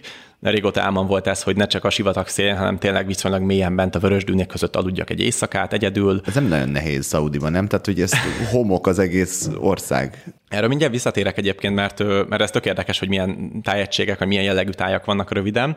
Csak magát a sztorit gyorsan, hogy ez a Nefut sivatag, egy nagy és komoly sivatag, az arábiai Lorenz című kultuszfilmben szerepel, ez egyik fő helyszín. Szóval itt tetettem ki magamat egy Egyébként banános tejet szállítottunk a kamionnal, csak így emlékszem. Banános tejet? Banános, imádják a szaudiak a banános tejet. Ilyen kis coca felszíszentős üvegekből isszák, olyan jellegűből, és, és, és, nem tudom. Szóval egész nap ezzel az emberrel mentem, dolgoztam, segítettem neki pakolni, mentünk különböző helyekre, tejle, pénzbe, és akkor megkértem, hogy ne futba rakjon ki. Elsétáltam egy... Itt egyedül voltál? Itt teljesen egyedül, ez még mielőtt a feleségem megérkezett, így előkészítettem a terepet. Hogyan tudott a feleséged, most csak hogy gyorsan reagálok mm-hmm. rá, hogyan tudott a feleséged egyedül érkezni, és hogy ez, ez nekik nem volt furcsa, vagy hogy, vagy hogy kimentél érte? Jó vagy? kérdés, igen.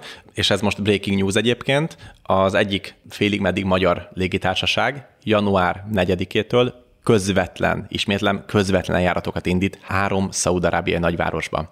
azt nehéz most így elképzelni, hogy ezeken a heti járatokon ki a fene fog utazni, akár oda, akár vissza. De ez egy dolog, és ennek az előfutáraként van egy darab közvetlen járat, Bécs, ugyannek a cégnek, Bécs és Dammam városa között, és a feleségem Bécsből így rögtön Szaudiba tudott repülni, és én pedig a reptéren ott vártam, mint a férje. Na és pár nappal indulás előtt mi zajlik benned? Pár nap múlva ott fogok állni már a határon, milyen lesz egyedül belépni Szaudarábiába, ilyenek járnak a fejedben? I- igen, ilyenek is jártak a fejemben. Például az utolsó találkozónk a Marcival, mielőtt még kiment volna, az hát több funkciója is volt. Egyrészt nyilván így, hogy még dumcsizzunk, másrésztről meg adott pénzt, mindenféle valutákat, és, és azt is felvázolta, hogy ugyan még sose jött repülővel Szaudiba, de, de így lehet, hogy majd így nem tudja, hogy mi lesz a határon, de az is lehet, hogy majd így le kell fizetnem így a határőrt, és, és így nézek rá, hogy jó, kösz, hogy ilyen, ilyen szituba hozol. Ja, szóval emiatt azért megmondom őszintén, eléggé stresszeltem, illetve egy másik tanácsa az úgy szólt, hogy Bécs, Budapest, Bécs, és Bécs, Damman útvonalon ment, jutottam el Szaudiba, és, és azt mondta, hogy majd nézzem az ilyen fiatal, vagány, osztrák csajokat, és hogyha segít az ilyen mentális nyugodtság, a nyugodtságomon, akkor, akkor csapódjak hozzájuk. Hát zéro osztrák jólózó ö, csaj ment velem együtt, csak ekte szaudiak. Egyetlen és hozzájuk engem. nem akartál csapódni. Nem akartam csapódni, de amúgy az egyik nővel beszélgettem, rögtön kérdezi, hogy így hova megyek. Ő kezdeményezett, vagy te?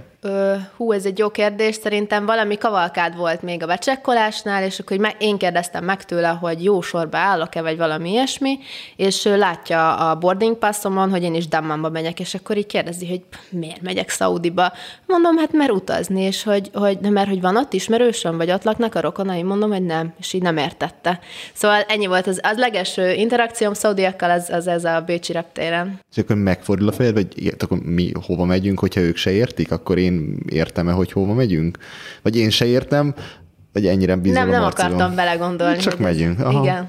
A Marci nem tudta elmesélni, hogy mi volt a belépésnél. Le kellett fizetni végül a, a határőröket? Nem, szerencsére nem kellett. Hihetetlenül kényelmes és egyszerűen ment az egész Flottul folyamat. minden, ahogy nagyon, kell. Nagyon, Hatalmas szervezettség volt, és nekem, nekem egy kedves szaudi, hát ilyen rendőrnő segített abban, hogy melyik sorba kell beállnom. Külön sor volt egyébként a nőknek, Egy ilyen hatalmas terembe irányítottak mindenkit a repülőről, és az, az alapján osztottak osztottak szét minket, hogy kinek az első alkalom, kinek a második, meg van-e vízuma, nincsen vízuma, és az lepett meg, hogy csomóan, akik nem szaudiak voltak a repülőről, ami kb hét ember, úgy jöttek, hogy nem volt vízumok, és nem is értettem, hogy így akkor így mire számítanak, de de szerencsére nekem egyszerű dolgom volt, igen. Uh-huh. Készítettek egy fényképet, levették az új lenyomatomat, és mondták, hogy akkor szálljon erre. Kimentél, Marci ott várt? Igen, és a legelső interakciónk rettentő kellemetlen volt, ugyanis megaláltam volna, ő meg így hátralépett kettőt, és így néztem, hogy oké, okay, nagyon furcsa, ez Európában, hát egy, egyébként... Meg örültél is, nem? Hogy, tehát, hogy oké, okay, megérkeztem, minden úgy van, ahogy, ahogy elterveztük. Persze, meg amúgy előtte se ölelkeztünk, vagy előtte soha nem is értünk egymáshoz, de akkor így egy picit ilyen megnyugtató lett volna, hogy jó, akkor most már biztonságban vagyok, talisztunk, minden oké, okay, és, így, és így rögtön hátra lép, hogy, hogy hát ő, ő nem, nem akar barizni ott a reptéren, és akkor mondtam, hogy jó, igen, kiderült, hogy tényleg más a környezet, mert utána rögtön az első története az volt, hogy rászóltak egy női, nem is tudom, utazóra, aki várt valakire ott a, a kiáratnál, hogy, hogy menjen el onnan, mert ott csak férfiak állhatnak, és állítólag ez volt az, amiért ott nem akart velem interaktálni, uh-huh. hogy, hogy nem nagyon kéne nőnek ott lennie. Azt hiszem, valami ilyesmi volt. Innen egyből stoppoltatok? Nem, ö, első este Damanban szálltunk meg, és a terv az volt, hogy eljólózgatunk másnap még a városban, megnézzük a látványosságokat, ami teljesen más, mint egy ilyen Európa országban, majd másnap délután megyünk tovább Medinába. Tehát Demmánban még a helyi ilyen Uberrel, amit Karimnak hívnak, azzal utaztunk legtöbbször. Persze volt rá példa, hogy a Marci kitalálta, hogy menjünk le a, a tengerpartra, és csak így leintett egy autót a semmi közepén. Az kicsit... A stoppolás gátlá... címszóval? Nem, az egy gátlástalan move volt szerintem, de, de Igen. És ezt így egyébként megbeszéltétek, hogy mit fogtok csinálni, vagy ez csak menjünk le, kiáll, és ülünk be a kocsiba, is kész. Nem beszéltük meg részletesen, vicces, mert én egy minimálisan kitaláltam a repülőn, ugyanis a Vizer magazinban pont Dammamot próbálták propagálni, és akkor ez ilyen helyi látványosságokat bemutatni, és ezzel a tudással felvértezve mondtam a Marcinak, hogy akkor ezeket nézzük meg, de szerint, vagy neki nem volt szerintem terve arról, hogy mit csinálunk majd ott, vagy hogyha volt is, nem osztotta spontán, meg velem. Spontán. Igen, de a, a tengerpart az, az egy ilyen első, első estés, ismerkedős, megérkezős proginak minősült. Kimaradt egy fontos kérdés. Igen. Mi a helyzet az öltözékkel? Hijab, mikor vetted föl, uh-huh. gyakoroltál-e? Igen, pont az út előtti este, így felkutattam az egész házat, hogy találjak egy alkalmas. Utolsó este kerestél? Persze, hát nem, nem, nem voltam ugye, én, az én felkészülésem sem túl megalapozott, de, de meg pontos, de utolsó este kerestem kendőt, és akkor YouTube? beírtam YouTube, hogy uh-huh. hijab tutorial, találtam is öt különböző stílusú hijabot, le is fotóztam magam a Marcinak az egyikbe, és elküldtem, hogy mire számítson, meg vittem ilyen biztosított tűket, mert mint én nem is tudtam, de hogy a hijabot így biztosított tűkkel, meg ilyen, meg ilyen strasszos tűkkel szokták mm stabilizálni, hogy, hogy fennmaradjon. Igen, igen, igen. És akkor te is próbáltad, hogy ráztad a fejedet, hogy leesik-e? Meg nem, has... amúgy a, otthon még így élveztem azt, hogy úgy képzeltem, mint az ilyen, nem, nem is tudom, a Sex és New Yorkban a nők, amikor... A jelenet, igen, igen, igen, igen. Tehát, az a durva, hogy én is tudom, hogy melyik az a jelenet. Igen, szóval, szóval így nem, nem feszültem be, ott otthon tetszett az otthoni környezetben, és az, hogy mikor vettem föl, ez, ez amúgy egy jó kérdés, mert az egész út alatt egyetlen egyszer vettem csak föl, egy vár, városban, Medinában. Ez volt ugye az öltözködésnek a, öltözkö, igen, az egyik része, a másik pedig ez a tradicionális női ruha, az abaja, ami egy ilyen nyaktól bokáig, meg csuklóig érő, sötét zsák, mondhatni. Várj, te úgy léptél be, mondjuk úgy érkeztél meg a reptére, úgy léptél be, hogy nem volt rajta semmi. Mármint a, a, se a hijab, se pedig ez a igen, tradicionális igen, öltözék. Igen, konkrétan egy fekete polárpulcsiban, meg egy fekete hosszú nadrágban mentem be. És ezt tudtad, hogy ez, ez így elég lesz? Nem tudtam, de úgy voltam vele, hogy Majd szólnak, kiderül. Hogyha... Igen, Aha. És igen. senki nem... Nem, nem, nem szólt senki, és nem is éreztem magam kellemetlenül. A törvény az előírja, hogy az abaja hordása az kötelező, viszont a hijabról nem nem nyilatkozik, az inkább csak ilyen kulturális szempontból fontos, uh-huh.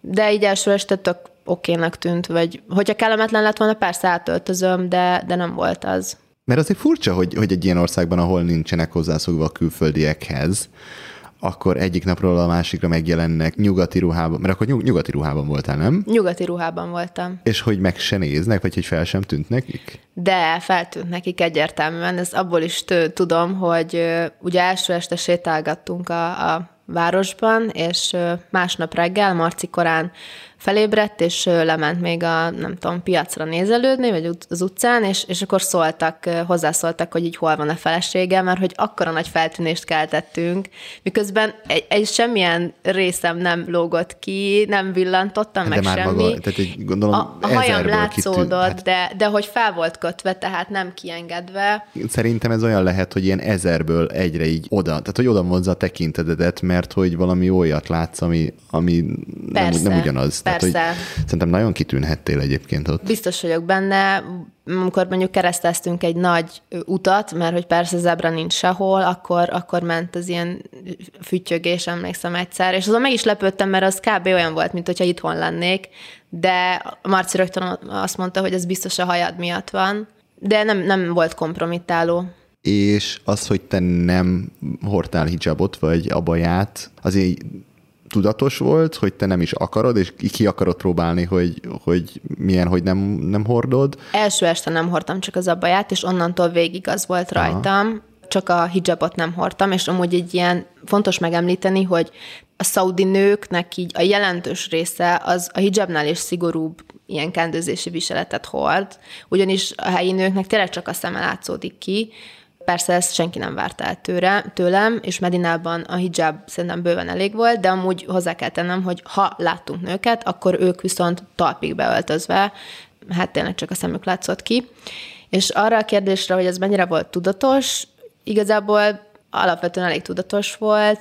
Tehát, hogy direkt ezzel kicsit ilyen nem, nem volt kicsit ez ilyen provokáció, vagy hogy így, hogy így megnézem, hogy meddig tudok elmenni, és hogy na, kíváncsi vagyok, hogy szólnak, szem, nem szólnak, akkor felveszem, nem veszem? Picit volt benne egy provokáció is, meg a Marcinek úgy, úgy fogalmaztam, hogy népnevelés, ami szerintem teljesen hülyeség, hogy azt gondoltam, hogy én majd megváltom ott a helyi kultúrát, de mondjuk a stoppolásnál viszont kifejezetten jól jött, hogy látják, hogy nem helyek vagyunk, de azért kellően tiszteljük a kultúrát ahhoz, hogy, hogy én felöltözzek, viszont látják a hajamat, és még inkább segítőkészek. Szóval szerintem a stoppolásnál ez egy ilyen... Tehát akkor ez pozitív Igen, igen, volt. igen, igen. Szóval te kimentél előre, és, Igen. akkor, és akkor csináltad ezeket a kis... kis mellékvágányos dolgokat. Ez nagyon érdekes volt, elsétáltam ettől a kis úttól, és nagyon egyedül voltam. Volt ez, a, amit a sivatagban úgy hívnak, hogy száraz csend, tehát ez a, ugye nincs egy muslinca se, nincs egy semmi, tehát hogy annyira csend van, ez az érzés, szép csillagos ég.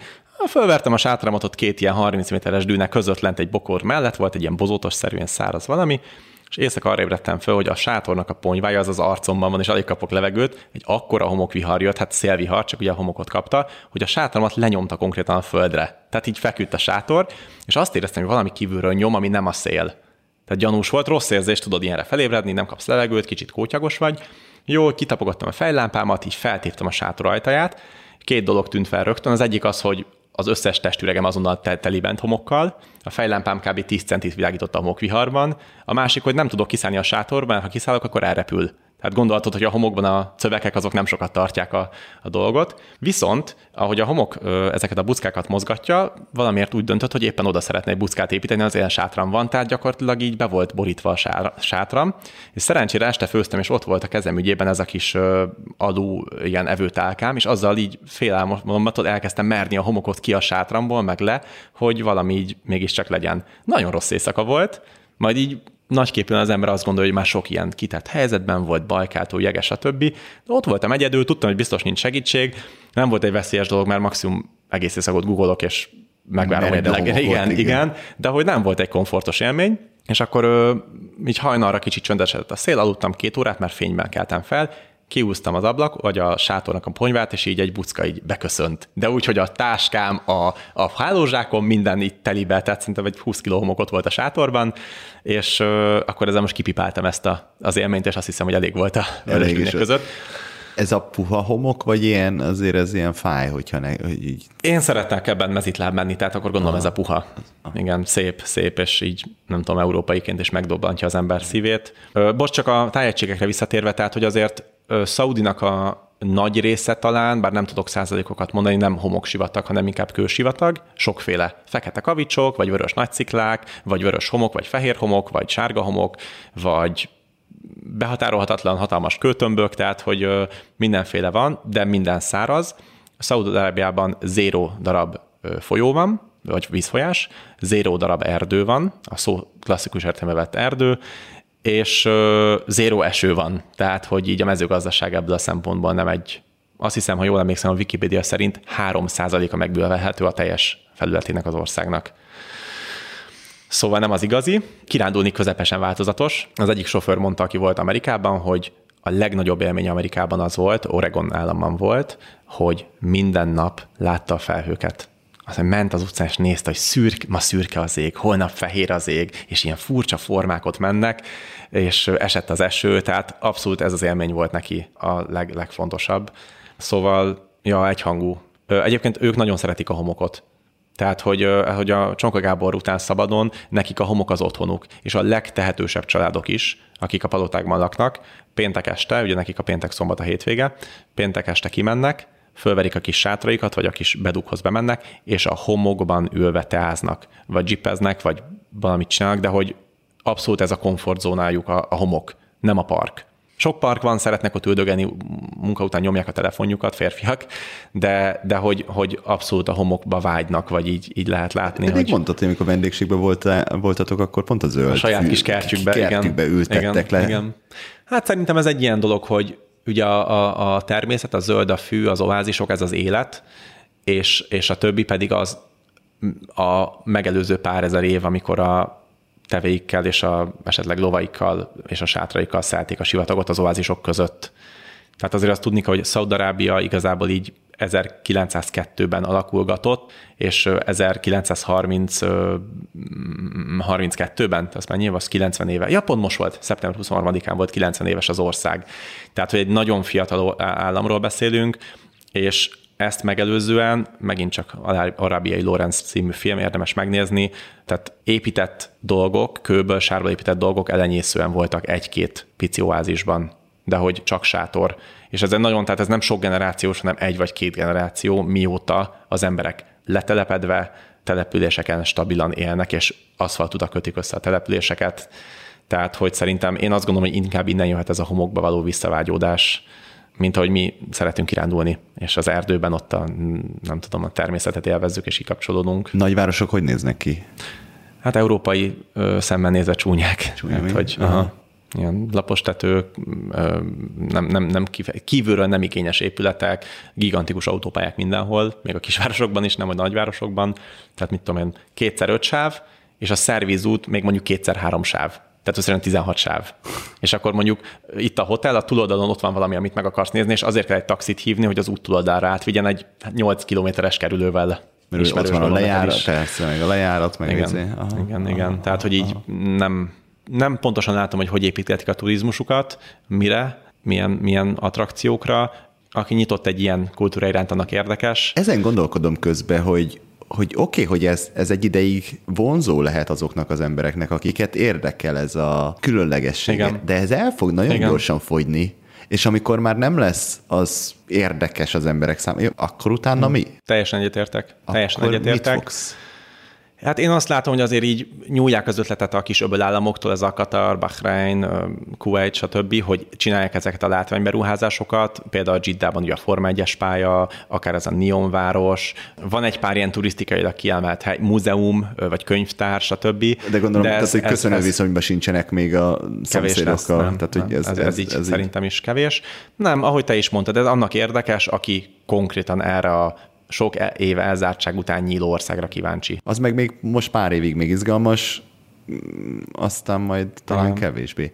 Ilyen, hogy alkohol, zene és minden ilyen nyugati igen, fontos. hóbort, ezek, ezek tiltva vannak? Fontos kérdés. Vagy mennyire? Nagyon szigorúan tiltva vannak. Nagyon szigorúan tiltva. Tehát, hogy ö, nem ilyen elmismásolós, mint hogy Dubajba, hogy néhány hotelbe lehet, meg mit tudom én, hanem nem, semmiféleképpen. A vallási rendőrség, most mert mutaváknak hívják őket, viszonylag hogy mondják ezt, tehát nem észrevehető, tehát hogy keveset szerepelnek így a hírekben is, meg úgy az utcán is, de ha ilyen alkohol dolog van, vagy esetleg paráznaság, tehát van egy pár ilyen konkrét terület, akkor ők nagyon aktívak. Tehát, hogy zéro alkohol, ezt akarom mondani. Két kivétel van, az egyik a nagyon-nagyon-nagyon gazdagok, nyilván ilyen nem találkoztam itt személyesen, de hogy őt tudom, hogy, hogy van, aki viszkizik a saját privát házába, mert megtehető, hogy behozza a viszkit külföldről, mert olyan az összeköttetése. A másik nagyon fontos szegmens azok az expatek, tehát azok az amerikaiak, európaiak, akik ott élnek, és köztudomásulag megtűrten, de durván illegalitásban a saját pincéjükben a saját alkoholókat főzik. Tehát annyira nem lehet bevinni piát, hogy ők is inkább ott főznek, mint hogy rizikózzanak, hogy behozzák külföldről. Nagyon-nagyon-nagyon szigorú.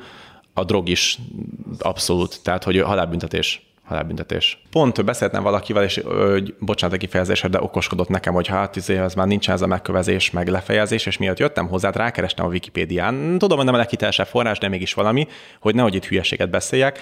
Tessék megnézni, ott van feketén-fehéren minden évben, hogy hány embert fejeztek le, lőttek agyon, vagy köveztek meg.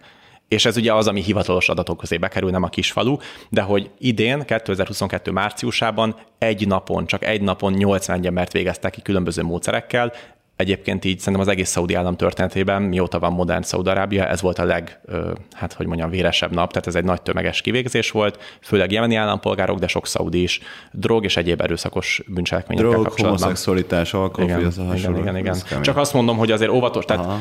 nagyon fejlődnek, nagyon nyitnak, de azért, hogy mondják ezt, a hard fact, az hard fact. Tudod, vannak országok, ahol tiltják, de azért úgy a nyugati hotelekben azért a bárban lehet kapni. Zero. Zero. Zero. Lehet egyébként venni, azt hiszem a Holstein, Holstein, Holstein márkának alkoholmentes sörét, de az, nem az van ráírva, hogy alkoholmentes sör, hanem az, hogy maláta ital. Maláta Igen. ital. Meg is kóstoltam, nem volt egy nagy élmény. Na, és mit kérdezte még zene?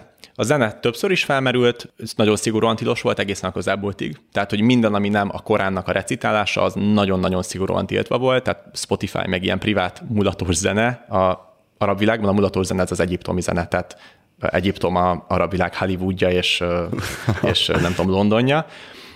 Nem lehetett, és most többször is az autóban ment zene, akár nyugati zene is, természetesen ablakokkal felhúzva, tehát nem úgy, hogy döngött az utcán. A nyugati zenét ők, ők hallgatják? Hát mi kedvünkért. Amúgy nem annyira hallgatják.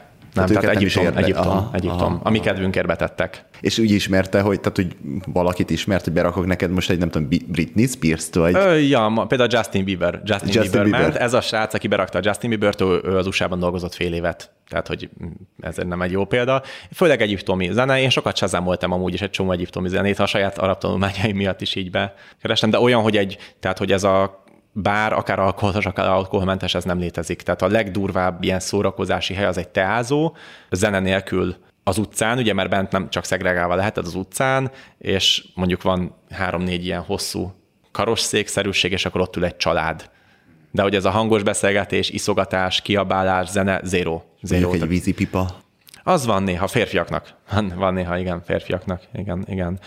Erre nagyon sokan panaszkodtak a fiatalok közül, akivel beszéltünk, hogy a legnagyobb problémájuk nekik az, hogy Szaudiban nem lehet mit csinálni. Na, na ugye ez meg visszakanyarodik arra, hogy oké, okay, ők így nyitják az országot, és szeretnének turizmust, de úgy igazság szerint olyan nagy turista látványosság nincsen, meg még ugye a, most őszintén, ha valaki elmegy, akkor úgy szeretne jól érezni magát. Igen. A végén egyébként ez pont a Fára fogalmazta meg jól, miután már hazaértünk, hogy volt szóra, hogy autót bérlünk, és úgy megyünk, végül a stoppolás mellett döntöttünk, és ő mondta, hogy milyen jó, hogy így történt, mert messze a legérdekesebb dolog az egész úton az volt, hogy stoppoltunk. Nem az, amiket láttunk, nem az, amiket ettünk, nem az, amiket ittunk, hanem azok a beszélgetések, vagy akár csak az emberek, akiket megfigyeltünk. Ja, van egy jó sztorim, kérdezted, hogy milyen stoppoló sztorink van. Na, szóval... Mehet? Mehet. Medina városa, az iszlám második legszentebb városa, a határában állunk, és szeretnénk északnak stoppolni föl a Jordán határ felé.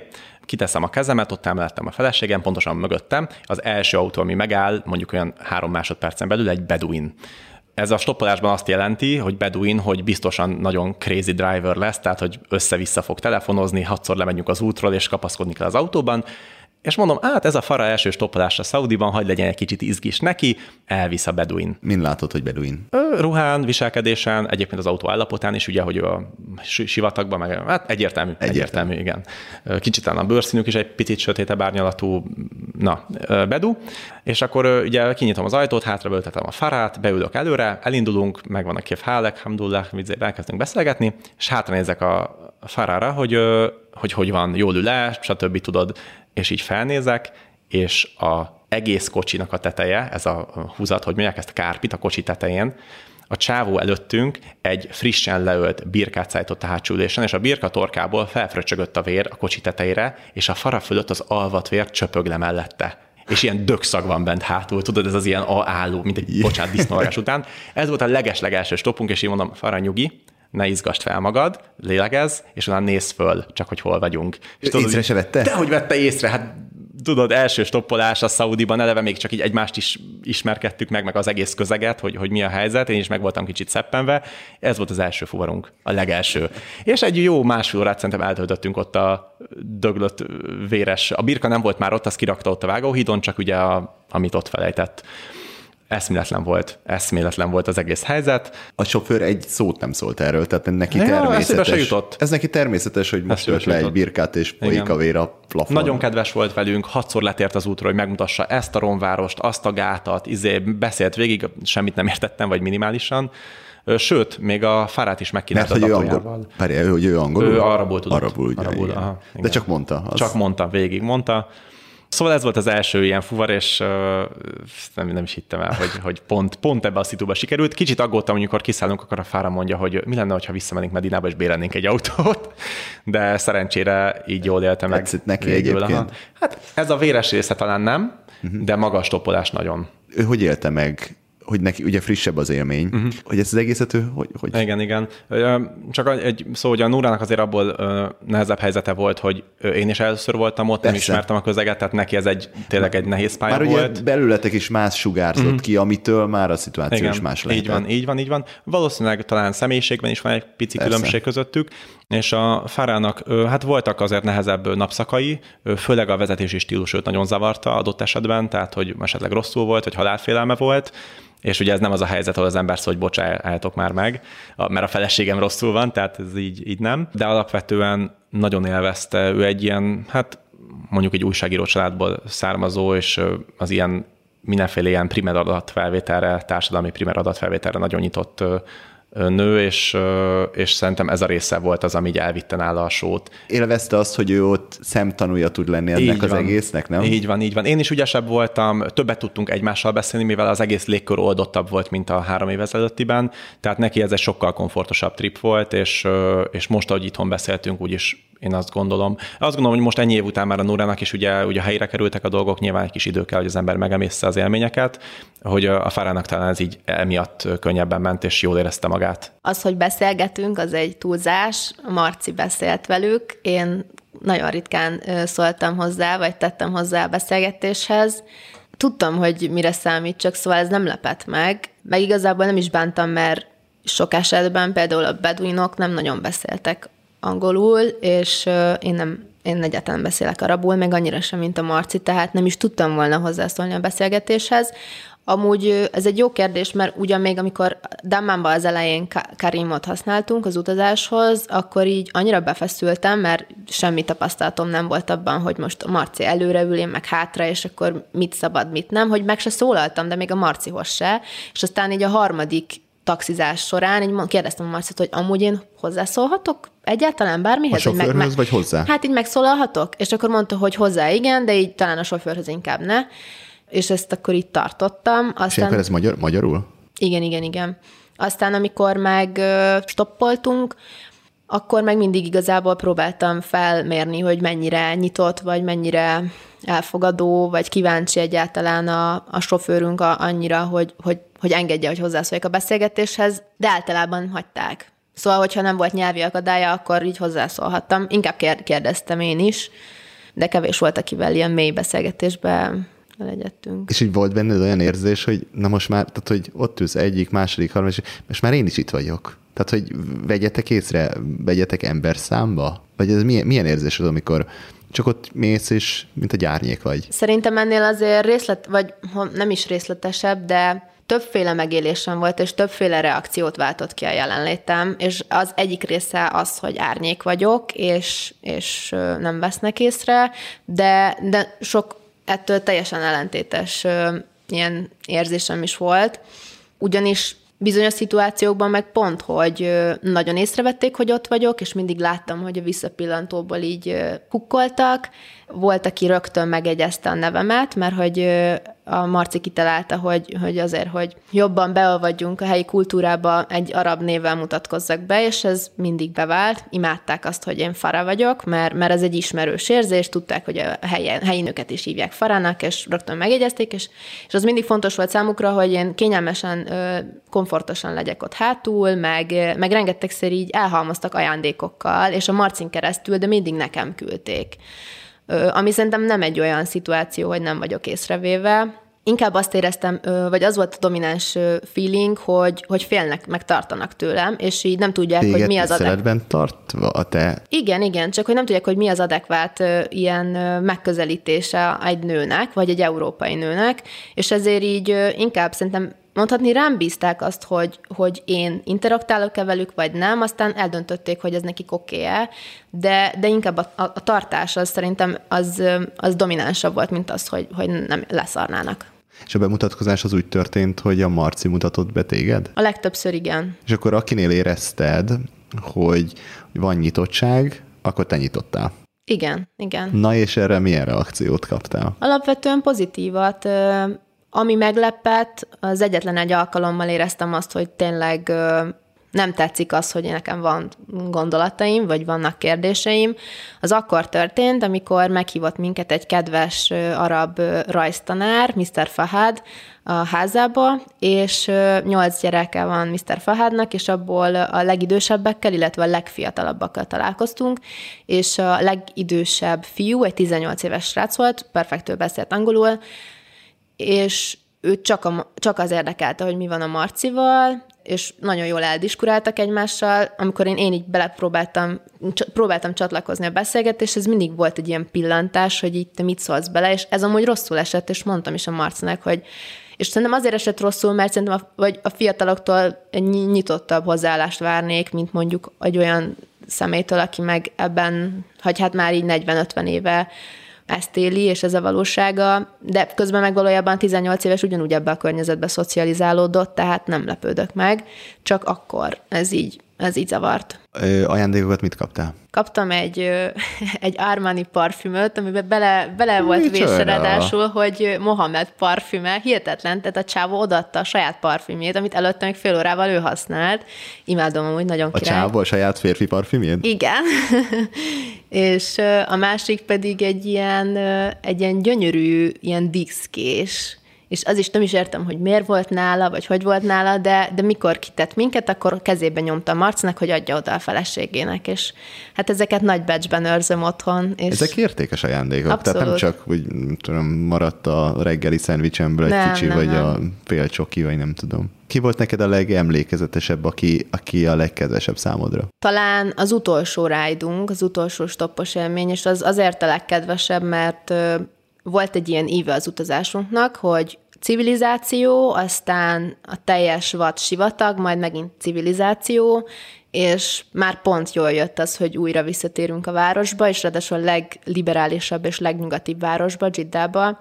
És a srác, aki vitt minket, ő így élt Amerikában előtte pár évet, és tudott, vagy így tényleg úgy éreztem, hogy egy ilyen hasonló volt, volt valamilyen közös dimenziója az életünknek, ezért voltak, voltak témák, amikről tudtunk beszélni, rákérdezett arra, hogy mi szoktunk-e füvezni, meg ilyenek, és, és berakott egy Selena Gomez számot, és ez azért volt hihetetlenül, nem tudom, egy ilyen meghatározó élmény, mert az összes út alatt, itt nagyon sok kocsiba ültünk, és az összes útból talán így háromban szólt zene, és egyben nyugati zene, ez a Selena Gomez szám, és ráadásul nem is ismertem ezt a dalt, és tök örültem neki, hogy megmutatta, mert nagyon, nagyon szeretem azóta, és, és vele jót dumcsisztunk, az, az, az, ez volt a leg, legkellemesebb élményem. Képzeld el, rávettem, hogy aludjunk kint egyet sátorban, hogy milyen ez az élmény. Nem a sivatagban, az nekem már megvolt, azt nem akartam uh-huh. megosztani.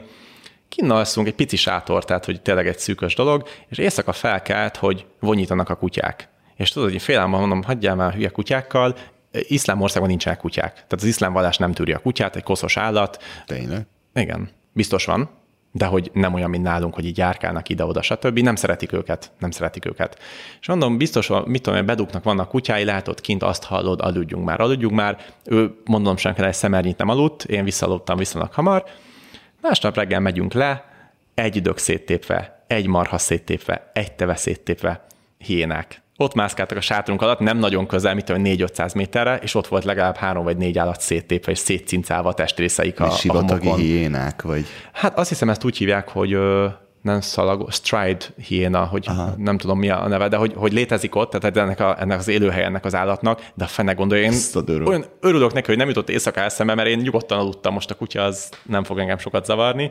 Szóval inkább ilyen jellegű kihívások voltak neki, ez a fajta nomádság, ami a Núrának a hazai terep volt, neki egy picit kihívás, de hogy ö, jól, jól, jól élte meg. Most még beugrott az, most ahogy mesélted, hogy és ezt a múltkor elmesélted, hogy már eleve az is probléma volt, hogy mentetek városon kívül, utaztok, és ilyen Nórinak pisilnie kellett, és hogy nem volt hova. Bizony, bizony, igen, igen. Hát a Nórának ez egy új szitu volt, a farát felkészítettem itthon, hogy hát úgy igyon, hogy nem lesz hol pisilni. Egyrészt most sokkal több ilyen lehetőség volt. De még azt másrészt- meséljük el, hogy miért nincs. Ja, ja, ja, ja, igen, én már tovább gondoltam a sztorit. Hát ugye az előbb beszéltünk a nők helyzetéről, hogy alapvetően nem igazán járnak ki az utcára, mert nincs miért per, nem mehetnek ki, és ezért női közvécéket nem építenek. Tehát, hogy se a benzinkúton, sokszor egyébként a mecsetnél sem, meg úgy általában sehol, kivéve a plázában, meg a reptil- reptéren, de hogy abszolút, abszolút, eszükbe sem jut ez a dolog, most sokkal többet láttunk. Akár újakat, egyébként régieket is, talán egy picit ilyen civilizáltabb helyen jártunk, meg ez is olyan dolog, hogy mivel előtte erről sokat beszéltünk, ez egy a Fárának ez egy olyan helyzet volt, hogy tudta, hogy ez lesz. De hogy ez Igen. lesz. De a Nórának meg ugye tök más volt ebből a szempontból. Aztán sokszor az volt a technika, hogy addig vártunk, amíg kiment minden férfi, én beálltam a 70 kilómmal az ajtóba, és akkor ő meg, Mondtad, ő meg bement. Igen, igen, igen, igen. Igen, minden, ami a nőknek ilyen dolog, azt érdemes itthonról vinni. Bármilyen komfort és egészségügyi dolog, mert nincs. Aha. Na hát ilyen szempontból meg még sokkolóbb az, amilyen képet nekem küldtél, hogy volt, hogy felvett titeket egy női sofőr. Bizony. Szaudarábiában. Bizony, ahol bizony. Még az is csodaszámba ment, hogy hogy egy nő vezethet, mondjuk öt évvel ezelőtt nem létezett. Tehát, hogy nekik ez, hogy jogosítványt szerezhetnek, mennyi, hány éve van ilyen? Pár éve? Igen, 16 vége talán, de, de ja, nagyon közel. Igen. Igen, és, és előtte elképzelhetetlen Erről én volt. dokumentumfilmet láttam, hogy Szaúd-Arábiában most már külön női iskolák vannak, ahol a nők elmehetnek, jogosítványt szerezhetnek, és hogy ez mekkora dolog, és az összes nő elmondta, hogy úristen, hogy mi, hogy vezethetek, és én elmehetek mondjuk nem tudom, hogy boltba, valószínűleg akkor sem mehet el boltba, de legalább a lehetősége ja, megvan. Ja, ja, ja. Jó is, hogy most hoztad fel ezt a témát, mert így a hallgatók már talán jobban értik, ahogy az előző percekben kiderült, hogy miért ez egy extra, nagyon extra dolog, és még annyival emelem a tétet, hogy nem minket vet fel egy nő, hanem engem. Tehát ez még a fara érkezése előtt volt, és engem férfiként még fölvett egy nő autóval. Uh. És most erről legszívesebben minden percéről beszámolnék, mert amikor kiszálltam a kocsiból, a telefonomban 20 percig írtam a benyomásokat, hogy életemben először beszélt velem egy szaudi nő részletesen. Na, akkor, akkor itt Rendkívül lehető, kommunikatív itt a lehetőség, volt. Marci, itt a lehetőség. Megállt a kocsival, és mondom, nem lehet, hogy ez most nekem állt meg. Egyedül bent nő, és és integetett, hogy szálljak be, egy kommunikált velem, rám nézett így a szemével, meg mindent, tehát kb. megremegett a lábam, mint mikor 14 évesen a iskolai szerelmed így tudod, először átpillant.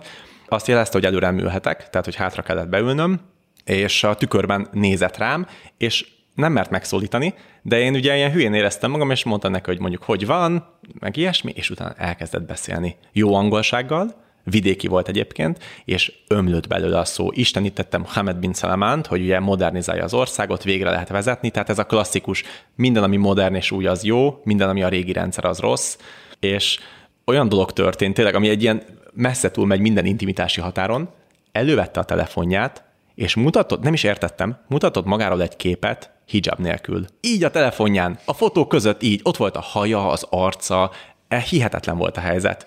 És ez a nő szerintem ez a, tehát az a típus volt, aki így aktívan. A legprogresszívebb, van, aki már van, vár. Aki szinte térítő jelleggel igen. progresszív, és azt akarta nekem mutatni, hogy igenis, mi létezünk, mi itt vagyunk, és szeretnénk nőként, emberként létezni, élni, érvényesülni. Képzeld el, hogy neki ez mekkora dolog lehetett, hogy, hogy fölvett, és, hogy be, és lehet, hogy azt meséli azóta is mindenkinek, hogy Én igen, a, barátnő, Én igen. a barátnőinek meséli, vagy otthon, hogy képzeld el, egy külföldi férfival beszéltem, aki nem a férjem. És, és, és tudod, megmutatta ezt a képet magáról, és annyira zavarba voltam, hogy most mit mondjak, hogy hú, de jól nézel ki, tudod, annyira kellemetlen volt, hogy ott ül előttem ugye teljes, tehát teljes fedésben, és, és azt mondtam rá, nevethetsz, hogy ö, ott volt a műszerfalán egy ilyen logós kis plüss cica, hogy jaj, de szép ilyen cicád van, tudod ott, leszette, és azt mondta, oké, okay, hedíja, hogy ajándék, ajándék, vedd el és elhoztam a cicáját onnan az autóból, de hogy... Ezt e, mondtad arra, ezt hogy... Tudtam, nem tudtam, ezt mondtad, arra, ezt mondtad arra, hogy megmutatta a saját... Konkrétan, konkrétan. Ez olyan hülye szituáció, mert most normál esetben is valaki megmutatja a fotót, mit mond, hey, jól nézel ki. Az egész szitútól annyira zavarban Igen, voltam. Ez nagyon furcsa volt. És mesélt a gyerekeiről, és hogy hogy mennyire erő, mekkora, meg, mennyire megváltozott az életem, mióta vezethet. És ő megy és járja a várost, Ö... bemegy vásárolni egyedül? Hova ment? Benzinkútra ment. Benzinkútra ment egyébként, tehát tankolni ment, és képzeld el, hogy még azt is mondta, hogy kérdezte, hogy szoktam-e szaudi nőkkel beszélgetni. És mondtam, hogy hát ő az első, akivel beszélgetem, és mondta, hogy lés, lés, miért, miért, miért nem szoktam. És így próbáltam, tudod, ilyen tapintatosan válaszolni, hogy azért nem, mert nem ismerem a kultúrát, hogy esetleg a adott nő férjének, édesapjának ez egy rossz érzés, és mondta, hogy hát igazam van, mert hogy a férfiak, és így ököllel mutatta, a férfiak azok bolondok, és megverik a nőket, ha beszélnek velem. És hogy milyen, milyen okos vagyok, hogy én nem beszélek velük, mert hogy őket megverik. Tehát az, mondjuk hazamegy és megveri a férje azért. Hát, ezt nem tudom megerősíteni saját tapasztalat, de egy egyértelműen ezt, ezt mondta, hogy miért nem beszélgetek, és mikor elmondtam a érvelésemet, mondta, hogy ez egy jó érvelés, mert hogy ez veszélyes a nőknek, hogy én hozzájuk szólok. Tehát ezt érzékenyen, vagy hogy mondják, ezt fenntartásokkal kezelem, mert hogy ennyire progresszív, de mondom, szabadszájú volt konkrétan. Az ő férjéről volt szó? Igen, hát szóba került, de hogy nem mesélt a fér, a gyerekekről mesélt. Gyerekekről mesélt. Hány éves, izé, izé, izé. Ja. Fú, nagyon, nagyon érdekes volt. Durva. És el is küldtem egyébként a Núrának a képet, ezt uh, csináltunk. Ja, csináltunk egy selfit a végén, ami ugye eleve náluk ez egy elég offos dolog, hogy, hogy ugye, na mindegy, megvan a vallási háttér, miért nem lehet fotót csinálni, és a Núra rögtön megértette, hogy mire utalok, hogy két és fél év telt el, és az ő idejében, ha ezt elmeséli valaki, akkor is nem hittem volna el, hanem ez egy hazugság, ez egy, ez egy dolog, még jó, hogy van fotóm, de hogy, hogy, hogy hihetetlen, hogy hogy lehet ekkora változás ilyen rövid időn belül, és visszakanyarodva az előbb, amit mondtál, fel ne tudja, hogy mi lesz két év múlva, vagy négy év múlva, hogyha ilyen ütembe megy. Sokszor ezek a dolgok így a visszájára fordulnak, tudod, hogy nagyon gyors a nyitás, a nyugatiasodás, így Iránban is a forradalmat bizonyos szempontból ez előzte meg egy ilyen Igen. nyugatosodó dolog. Szia, szóval volt egy ilyen élmény. És ugye az elején mesélted, hogy hogy amikor a boltba csak közeledve jött egy pakoló nő, aki, akivel így majdnem összeértetek, hogy az, csak képzeljétek hmm. el, beszélni négy szem közt egy, Igen, egy szaudi nővel. Igen, hát valószínűleg ez ilyen ö, egyszer az életben élmény volt, bár ugye most így nem tudjuk a változásokkal. Ők hogy állnak az internettel? Ö, mindenhol szuper 5G van, ennyit tudok. Az, hogy ők amúgy mit néznek, meg mit nem De néznek. Hogy mennyire van blokkolva nyugati, akár Facebook, WhatsApp, Viber, hasonló. Ők, ö, nem ezeket használják, hanem Snapchatet. Náluk a Snapchat az első számú üzenetküldő és social media platform. Van Facebookjuk is, nem, nem tudom egyébként annyira. De hogy nincs ez meg, hogy valakivel találkozol, akkor hozzáadlak. De, a férfiakkal. A férfiakkal. A férfiakkal. Aha. De gondolom akkor ez ennyi, hogy így... Hát né, párral írogatunk, akivel úgy jobb lett a, a viszony. Küldtem nekik képeket most valamelyik nap a ködös Budapestről, tudod, ilyen zöld növények, köd, és imádták, imádták. Hát akkor az, az mégis akkor érdekli nem. őket. Persze nem, mi, tehát hogy mindenki csinált rólunk fotót, minden Igen? egyes sofőr, aki ezt beszálltunk, csinált fotót, selfit is, meg rólunk is fotót, és kitette a Snapchatire. Aha. És mondjuk egy ilyen szaudi férfinak hogy néz ki a oldala? Tehát ugyanúgy kirakja a fotót a családi piknikről? Nem, nem, nem, nem, nem. Hát egy-két ilyen vallási idézet esetleg. Ugye náluk a fotó az tényleg egy érzékeny téma. Tehát, hogy most minket így fotózkodtak, meg biztos sok fotó van a telefonjukon, de hogy nem nyilvános. A legeslegutolsó nap a Farah leszólított egy fiatal lányt az utcán, aki az anyukájával sétált, mind ugye feketébe, hogy picit beszélgessen. Ugye az utolsó napokban már nagyon bátor volt, és így minden lehetőséget megragadott, és kért egy fotót a kis, egy kislány, nem tudom, 14 éves lánytól, és mondta a lány, hogy oké, okay, de én nem lehetek rajta, mint férj, és hogy csak az ő telefonjával lehet, a faráival nem és akkor kérdezte az anyukát, hogy ez így okés, és mondta az anyuk, hogy okés, így lehet egy fotót csinálni, és akkor végül is csináltam egy fotót róluk kettőjükről, és egyébként utána ugye Instagramon kontaktot cseréltek, és átküldtem Mená, úgy hívták a lányt, átküldtem Mená Farának a, a képet, ami készült, de hogy azt nem engedte, hogy mit csináljunk fotót. Tehát, hogy muszáj volt az ő telefonjával, hogy ő azt megnézze, hogy az tényleg okés lesz-e, és miután látta, hogy okés, akkor, akkor, akkor átküldte. Hát ők is keresik a kerülőutakat, tudod, hogy hogy lehet így, így konnektálni. Talán két érdekesség volt még, az egyik egy szaudi állampolgár, aki elvitt a két rabszolgájának a szállására, ami egy szintén egy ilyen bizonyos szempontból intim találkozó, ahogy az egyik egy afgán, a másik talán egy szudáni szolgája volt, és ők voltak a tevéivel, meg az állataival kint. Hát egy ilyen tanyát kell elképzelni ott a sivatagban, és képzeljétek el, hogy beengedtek a hajlékukba, Szerintem nem túlzás azt mondani, hogy ők így először láttak fehér ember, de biztosan először láttak fehér nőt, és a Farán ráadásul nem is volt hijab, tehát kellemetlen volt, hogy nem készültünk erre a találkozóra. Beléptünk a hajlékukba, tényleg egy ilyen, hát most nem akarom így leírni, hiszen nagyon-nagyon-nagyon nehéz körülmények között élő emberek hajlékát képzeljétek el, egy szoba, a földön a fekhely, és leültettek oda egy helyre minket, nem tudtunk kommunikálni, meg iszonyúan meg voltak ők is szeppenve, meg mi is, csak hoztak egy teát, megittuk, és nagyon különleges találkozó volt, mert kijöttünk, és azt éreztük, tudod, hogy most el az egy pillanat, hogy összeért a világunk. Mi soha többet hasonló emberekkel se fogunk találkozni ilyen közelségből, és ők se velünk, de ott így szavak nélkül az egy fölött így megvolt ez a, ez a kapcsolódás. És utána tovább mentünk, és vége volt ennek az élménynek, tudod, így lezárták. Ez egy nagyon ilyen érzelmes pár perc volt. Meg amúgy volt egy nyolc napos fiatal kis teve, aki akkor született, még ott volt a köldögzsinór, ez, ez már a poén része a dolognak. Ez, ez nagy élmény volt. A másik pedig az, hogy többször is vett föl minket Jordán kamionos, a Jordánok ott hozzák le a termékeiket egy nagy autópályán, és érdekes volt látni azt, hogy Jordánia is egy viszonylag azért vallásos, egy iszlám ország, királya, stb. stb. De csak azért, mert az elmúlt 80 évben nem egy zárt ország volt, hanem egy könnyebben látogatható ország, a kamionosok akik tehát mondjuk az életük nagy részét kaminozással töltötték, lényegesen progresszívabb és világot látottabb és nagyobb ismeretanyaggal rendelkező emberek voltak, mint a Saudiban, akár egy kifejezetten tehetős, nagyon jó kocsiban ülő, akár utazott ember. És ez egy érdekes élmény volt, hogy ugye ezért így az, én nem tudom a szaudiakra ráterhelni ezt a dolgot, hogy nem tudom, mondjuk szokták mondani tudod, hogy iskolázatlanok, vagy hogy egy picit így ilyen, azt mondják, hogy a öböl állambeliek, hogy a szaudiak ilyen rúdok, ilyen nyersek.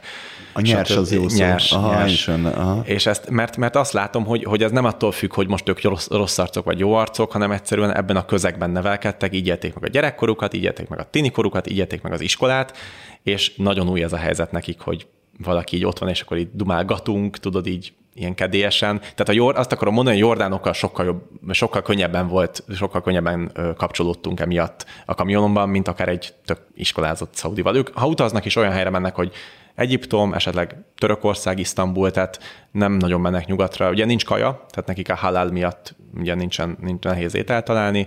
Hotelek rosszak nekik, ugye nem tudnak a családdal együtt maradni, mert nálunk ugye szobák vannak, náluk lakosztályok. Hát egy csomó ilyen praktikus dolog, amiért igen, nem, igen, nem, nem jó nekik kijönni. Nincs mecset, hülyének nézik őket a ruháikban, tehát hogy nem, nem, csak tényleg a nagyon gazdagok. Egyébként mindenki papucsban van? Ez a bőr, bőr ja, ja, ja, Általában az a, az a igen, jellemző, nem? Igen, igen. Férfiaknak hosszú teljes testes fehér ruha, ez a piros kendő a fejen, a nők és papucs, a nők teljes fekete.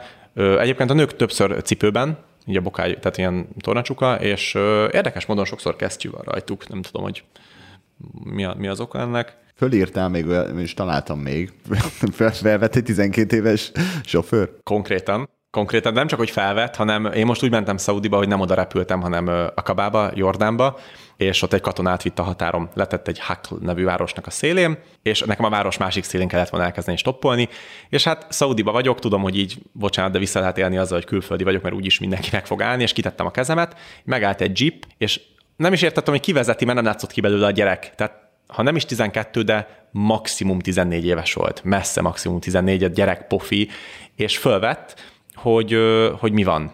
Hát mondom, hogy csak a körforgalomig szeretnék elmenni, hogy onnan ugye megyek majd Tabuk felé, és mondta, hogy jó, akkor elvisz. És így a kis arab tudásommal kérdeztem, hogy ez a te autód, és mondta, hogy dehogy is, az apámé, az apámnak az autója, csak eljött vezetgetni.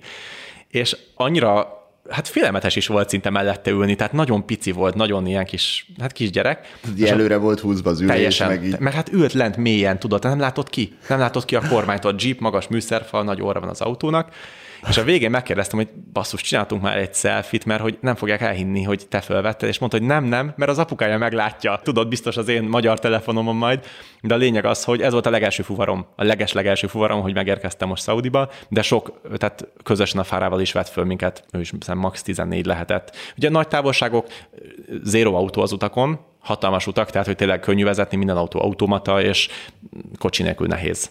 Tehát azért jó dolog a tevegelés, de hogy mégiscsak autóval az ember jobban odaér, mindenki vezet. Mindenki, most már nők is. Ja. Ciao. Aha, aha. És mit jelent az, hogy drive-in culture? Ez lehet csak az én kifejezésem, de azt jelenti, hogy így az autójukban élnek. Kicsit, mint ami a fejemben Amerikáról is van, hogy így a, az egy dolog, hogy a McDonald's, meg minden az így a drive-thru, de hogy a, az ATM, a gyógyszertár, a, a shopping mall, az, hogy mindenhol nyers a parkolás, rengeteg autó van, és a városokat úgy tervezik, hogy autós forgalomra. Tehát tömegközlekedés a zéró, de a szó legszorosabb értelmében zéró. Gyalogos az abszolút. Igen, a gyalogos, de nincs is járda, Persze. tehát hogy így probléma. És a óvárost is képesek körbevenni egy hatsávos körgyűrűvel, hát autópályák, mindenhol autópályák, mindenhol autópályák ö, sok autó, de akkor az ország meg akkorák a terek, amúgy, hogy a dugó nem jellemző, tehát kényelmes és könnyű vezetni tényleg. Amúgy úgy vezetnek kint a autópályákon, a sivatagokban, hogy jobb esetben csak a bal, de rosszabb esetben mind a két lábukat fölteszik a kormány elé a műszerfalra, ugye benyomják ezt a tempomatot, tudod, a, a sebességtartót, és ugye automata az autó, és így mennek. És a kormányon van próbál, ilyen... Próbálom elképzelni, hogy mind a két Most illusztrálhatom itt neked, de a nézők nem fognak látni, így a kormány két oldalára, és a kormányon van ez a plusz-minusz, tudod, amivel lehet talán kettesével lépkedni a sebességen, és azzal mennek. Ennyi. Gondolom, ilyen emergency megállás meg nincsen. Hát az nincs. Mondjuk az is tény, hogy azért ugye egy sivatagban mész, ami lapos, tehát hogy ellátsz iszonyú messzire, és az egyetlen dolog, ami bezavarhat a képbe, az egy arra kószáló teve. Azt ami amúgy sűrűn csinálja, de hogy arra kószál, de azt látod, igen. Rengeteg, a, út mellett rengeteg kiégett, megroncsolódott, ott hagyott autóval, de rengeteg rengeteg tényleg. Mi is láttunk durva balesetet, tehát hogy nem akarok egy eletsértően nyilatkozni, de hogy folyt ki az ember a kocsiból, tehát egy pár, pár perc előttünk lehetett a baleset. Már megáltott egy, egy másik autó a szembesávból, így félre volt borulva, kitörve az üvege, és a tetőablakon egy ilyen, hát amire meg tudtam ítélni, ott Kemény. így, így, így, igen. É, és összementek, vagy? Nem, hanem ráment, nem szalakorlát volt középen, hanem ilyen betontömbök, és egy olyanra ráment, és megdobta az autót, tehát így egyértelmű volt a... Amúgy ide kapcsolódik, bocs, ez, ez érdekes lesz neked, de kicsit a csajozás, pasizás témához vissza. Van egy kifejezés arabból, sabib vagy sebab, ezek a fiatal ilyen tinédzserek, akik ilyen sihederek, talán ez a jó magyar szó, akik így tudod, így nagyon aktívak, mennek a hatalmas autóikkal, de tényleg fiatalok, tehát 18.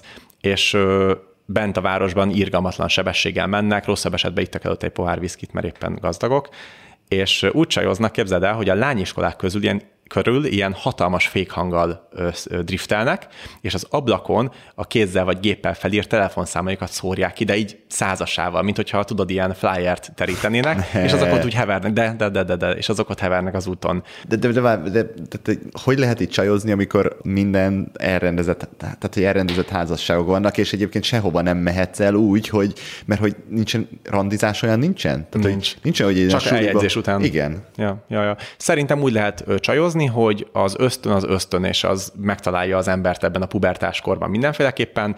Régen erről szó sem lehetett, most pedig mondjuk max elver az apád. És ezt, ezt megéri ezt a kockázatot. Mint ahogy mi is csinálunk ilyet biztos sihederként, hogy kilógunk éjszaka, vagy most nem akarok tehát valami ilyesmi, de megkérdeztem a sofőrt egyébként, hogy ez mennyire beválós ez a technika, meg minden mondta, hogy abszolút nem, tehát hogy ez egy pár WhatsApp üzenet és vége a dolognak, mivel hogy azt se tudják, mivel fotót nem mernek küldeni, ezért így Olyan nincs, nincs is, meccs. Esélytelen, hogy elküld valaki magáról egy fotót. Szerintem mi? igen. De van egy új verziója már, a plázákban krúzolnak, ugye sétálgatnak körbe, és bekapcsolják a telefonjukon a Bluetooth-t. És keresnek egy másik Bluetooth connection amiről azt se tudják, hogy fiú vagy lány, mert csak annyit lát rajta, hogy LG H2, nem tudom micsoda, de connectelnek és elkezdenek dumálni. Csak azért, hogy ismerkedjenek, tudod, valami legyen valami külsős dolog. Tehát, hogy én azt gondolom, hogy az igény az megvan rá, mert mindannyian emberek vagyunk, az, hogy ugye társadalmilag vagy vallásilag milyen közegben vagyunk, az meg egy másik kérdés már, hogy hogy tudunk ezzel így megbirkózni, vagy milyen nehézségek vannak. Ki volt az, akivel a legszabadabban tudtatok ilyennekről beszélni? Mm-hmm. Párkapcsolatról, szexualitásról? Mm-hmm. Ő, sajnos azt kell, hogy mondjam, hogy ez elsősorban attól függött, hogy mennyire volt jó az angoluk. Tehát akinek nagyon kényelmes jó angolja volt, az még ha esetleg nem is volt olyan liberális, ugye jobban lehetett erről beszélni, mert akkor tudsz nüanszként fogalmazni, tehát nem egy durva, ilyen, nem, nem lesz félreértés, nem aggódsz, hogy megbántott, hanem érzed a másik embert. Egy Jambu városából származó Bater nevű srác volt az, aki így a saját házasságról is részletesen mesélt, hogy ismerkedtek meg, hogy alakultak a dolgok. Tehát akkor ő embere válogatja, hogy ő mondjuk erre nyitott volt, Igen, és akkor itt... ő a fárával is beszélgetett. Sőt, volt, hogy elmentem mosdóba, és kettesbe hagytam őket egy étteremben. Azt nem tudom, hogy volt-e párbeszéd, de hogy ott ültek egymással szemben, és és így léteztek. Volt egy érdekes eszmefuttatása, sajnos nem tudom szó szerint visszaadni, de az volt a lényege, hogy a nyugati társadalmakban a férfi és a nő uniójának az elsődleges szerepe így az életünkben az, az a boldogság keresése, tehát hogy egymásnak ezt a boldogság, biztonságérzést megadjuk. És azt mondta, hogy náluk abszolút nincs erről szó. És azért sokkal könnyebb ez az e, berendezett házasság, vagy úgy eleve az, hogy nincs randizás, mert hogy náluk nem erről szól, náluk az uniónak a lényege az, hogy családot nemzenek, bocsánat, a szóért szaporodjanak. Az, hogy mellette erről jó szól. társak, hát erről az szól. egy nagyon fontos dolog, de ők elsősorban apaként és anyaként, és ebben benne van az is, hogy ellátja a családát pénzzel, biztonságot ad az anya, ugye termékeny első körben, és sok utódot szül, és utána egyengíti az útjukat egészen haláláig, tehát nem fog elmenni karriert csinálni, meg ilyesmi. Náluk, náluk, náluk ez a fő fókusz. És hogy miért mondom ezt? Azért, hogy, hogy ugye ezt azért tudni kell ahhoz, hogy, hogy az ember megértse, hogy miért, hogy bírják azt ki, hogy nincs csajozás, meg pasizás. Uh-huh. Tehát nekünk azért a csajozás, pasizás az elsősorban egy élményforrás. Náluk ez a fajta együttlét, az a családnak a megalapítása. Na most itt lennék kíváncsi, hogy akkor bármiféle ilyen testi örömöket ők uh-huh. hogy élnek meg, vagy egyáltalán, mert gondolom igényük az van rá. Én is azt gondolnám. De, egyébként... És hogy valószínűleg ők megtalálják, tehát hogy nem tudom elképzelni, hogy ott van egy országnyi ember, aki mindenki elfolytja magában ja. mindenféle, és legyen az szexualitás. Igen, Tehát igen, nem igen. tudom elképzelni, hogy ennyire jól működik ez, hogy ja, persze, figyelj, így neveltünk, hogy ez nem létezik. Igen, erről nagyon sokat beszélgettünk a Fárával és az úton, konkrétan erről a részről, hogy, hogy megélik-e ezt egyáltalán, és ha igen, hogy vezetik le az ilyen jellegű energiáikat, és nem volt egyetértés. A Fara azt mondta, hogy a kulturális közeg annyira meghatározó, hogy nem élik meg ezeket a típusú örömöket, tehát fel se jön bennük az igény. Én azt gondolom, hogy mindannyian ugyanabból a fajból származunk, legalábbis biológiailag, és megélik ők ezeket. És például ez a nagyon progresszív úr azt mondta, ő nem beszélt itt szexualitásról részletesen, azt mondta, hogy a legesleg progresszívabb, modernebb családoknál is házasság előtt no way. Semmiféleképpen. Soha. Semmi. Tehát, hogy az a, sem. a jegybenjárásnál sem. Aha. Tehát az a pár hónap, amit mondtam, hogy ismerkednek, akkor sem. A másik dolog amúgy, hogy nem is ők meséltek róla, csak sokat olvasok erről, hogy azért a férfiak az elsőszülött fiaikkal jellemzően minden évben tesznek egy ilyen tájföldi kitérőt, amit nehéz elképzelni, hogy nem ilyen jellegű örömök céljából. Ez, ez az a rész, persze, amit nem tudok persze, igazolni persze. vagy megcáfolni, de hogy el tudom képzelni, hogy ez a fajta levezetés van. És amiről viszont hallottunk azért, hogy a cselédeknek nem sok beleszólása van abba, hogyha esetleg a ház ura, aki gondolom Aha. lehet egy idősebb férfi gyerek, testvér, vagy egy apa, így nem tudom, nyit feléjük. Mondom, ezek, ezek persze, ilyen persze. szintű dolgok, de hogy, de hogy amit te is mondasz, hogy mindenkiben ez benne van, valahol ennek ki kell jönnie. Képzeld el, a, van egy podcast, majd elküldöm, mondjuk az Iránról szól, de én totál el tudom képzelni, hogy ezt egy az egyben rá lehet húzni Szaudira is. Kb. úgy fogalmazott, hogy az összes vallási uh, hely az igazság szerint egy hatalmas nagy kupleráj, és hogy a pasik kvázi nőzni mennek oda. De ezek a vallási eventek, vagy ilyesmi? Ö, a vallási hogy... helyek. Milyen zarándoklat? Meg Zaránd, igen, ah, ezek értem, a zarándok helyek, azok egy hatalmas vöröslampás uh-huh. negyed, és hogy azt csinálják, hogy egy, tehát hogy házasságon kívül nincsen szex, viszont elvesznek feleségül egy éjszakára, reggel meg elválnak tőlük. Azt és hogy, hogy ez így kvázi elnézett. Uh-huh. És akkor, hát mi összeházasodtunk. Hát ja. mi összeházasodtunk ja. egy napra ja, csak. Ja, ja, ja. De érdekes, hogy felhozta ezt a témát, mert a szaudi történelmet, amikor most, most így tanultam is hónapokon át, többször visszaköszön ez a fajta, ez a, ez a mintázat, csak én soha nem raktam össze, hogy a első egy-két nagy, tehát az első mondjuk két király országalapítás után, most mondok egy számot, 350-400 feleségük volt, de úgy, hogy a Korán, a Szent Koránnak ugye az előírását tartani kell, ami szerint maximum négy lehet ezért ezek a felelősségek pontosan így működtek, ez részletesen le van írva a történelem könyvekben, hogy ugye nekik egy dinasztia alapítás volt a cél, tehát hogy nagyon sok, nagyon egészséges utód legyen, és tőlük származzon. Tehát, hogy lehet, hogy ez, ez ugye, ahogy mondtad is kapcsolódik ide, hogy, hogy valóban négy lehet egyszerre egyszerre négy, és hogy ott le is írják, hogy mindig erre nagyon figyeltek, hogy a korán tartsák, tehát négy feleségük volt. Végül is. Általában ugye a fogantatás hát öt percig, vagy egy óráig, vagy fél napjáig, vagy két hetig ugye volt a feleség, és utána pedig váltottak. Hát ez Ke- az a téma, amit nem, tehát még a legprogresszívebb sofőre sem mennék felhozni. Ez a királyi család bírálata, stb. akár, tehát ez, ez abszolút vétó. Persze. Biztos van olyan ember, aki ilyen konfrontálódóbb, mint én, és ezt bekérdezi, nekem ez nem, Aha. nem komfortos. Mondjuk mi történhet szerinted? Mi az, az hogy mondjuk kirak, az a, az, az, hát az, a, legkisebb az a legkisebb, de mondjuk lehet belőle nagyobb, hogy mondjuk elvisz egy rendőrségre, vagy mondjuk... Szerintem nem, szerintem az, hogy nagyon rosszul érzem magam utána, rosszul és érzem. ő is, Aha. és elrontom a saját Aha. trippemet, meg az ő napját is, legalább a napját, de lehet, hogy mondjuk a gondolkodását a nyugatról ez is egy érdekes aspektusa amúgy a dolognak, hogy amikor ilyen országban jársz, ahol tényleg szinte senki, akkor nagyon-nagyon figyelni kell rá, hogy az ember ott mit mond a saját világáról, és hogy itthon mit mond az ottani világról, mert a legtöbb embernek most akár ebben a podcastben én, vagy, vagy egy baráti beszélgetésben én vagyok a első, és lehet, hogy egyetlen információforrása a Szaudarábiáról. Egy dolog a jó sztorik, meg a vicces sztorik, és egy másik dolog az, hogy így Fara mesélte, hogy hazajött, mit tudom én, pár barátjával leült, elkezdett mesélni, és így gyűltek az emberek köréjük. Mert ami nekünk tudod, ott egy ilyen jó sztori volt, amiket most mesélgetek neked is, az másnak egy teljesen ismeretlen, és valószínűleg soha meg nem ismert, mert hogy nem is fogja megismerni világból egy ilyen első kézből való tapasztalás. Szóval én nem merem ezeket bevállalni, emiatt, hogy egyszerűen elrontom a saját érzésemet. Európában ugye megszoktuk ezt, hogy te, Andris, meg én mondjuk nem értünk egyet valamiben, akár egy komoly dologban is, megbeszéljük, és vagy meggyőzzük egymást, vagy azt mondjuk, hogy jó, attól még jó, hát haverok persze, vagyunk, de hát persze. most ebben nem értünk egyet. Én úgy érzem, hogy ott ez nem annyira, de ezt valószínűleg egy kultúrával foglalkozó ember jobban meg tudnám mondani, én, én csak egy lelkes amatőr vagyok, de nem érzem ezt a fajta ilyen egy huron pendülést, hogyha ilyen alapvető témákban. Ugye eleve a vallás, tehát hogy más a hitem. Ez nagyon nehéz, persze. Ezért kérdeztem, hogy ki volt az, aki, aki leginkább megnyílt, és talán ha az ember találkozik olyan valakivel, akinek így megered a nyelve, és, és csak így el szeretne mindent mondani, hmm. mert, mert lehet, hogy neki is nagy szabadság az, hogy Beszélhet, elmondhat kérdezhet. bármit, mm. igen, és elmondhat olyan nem dolgokat, ítélkezünk. és nem ítélkezel, már eleve más a szemlélet. Ja, érdekes tényleg így, így nyilván az ember ilyenkor a felszínt egy picit megkapargatja, és azt hiszi, hogy így tudja, hogy mi a pálya, és, és igazából ezek benyomások, hogy ja, nehéz így átlagot vonni, tudom, most beszéltem 50 emberrel a 80 millióból, vagy 100 a 80 millióból, de azért hát valami alapján képesnek kell lenni véleményt formálni. Na de várjál még a... Mit mesélsz el Medináról nekünk? Mit mesélek el Medináról?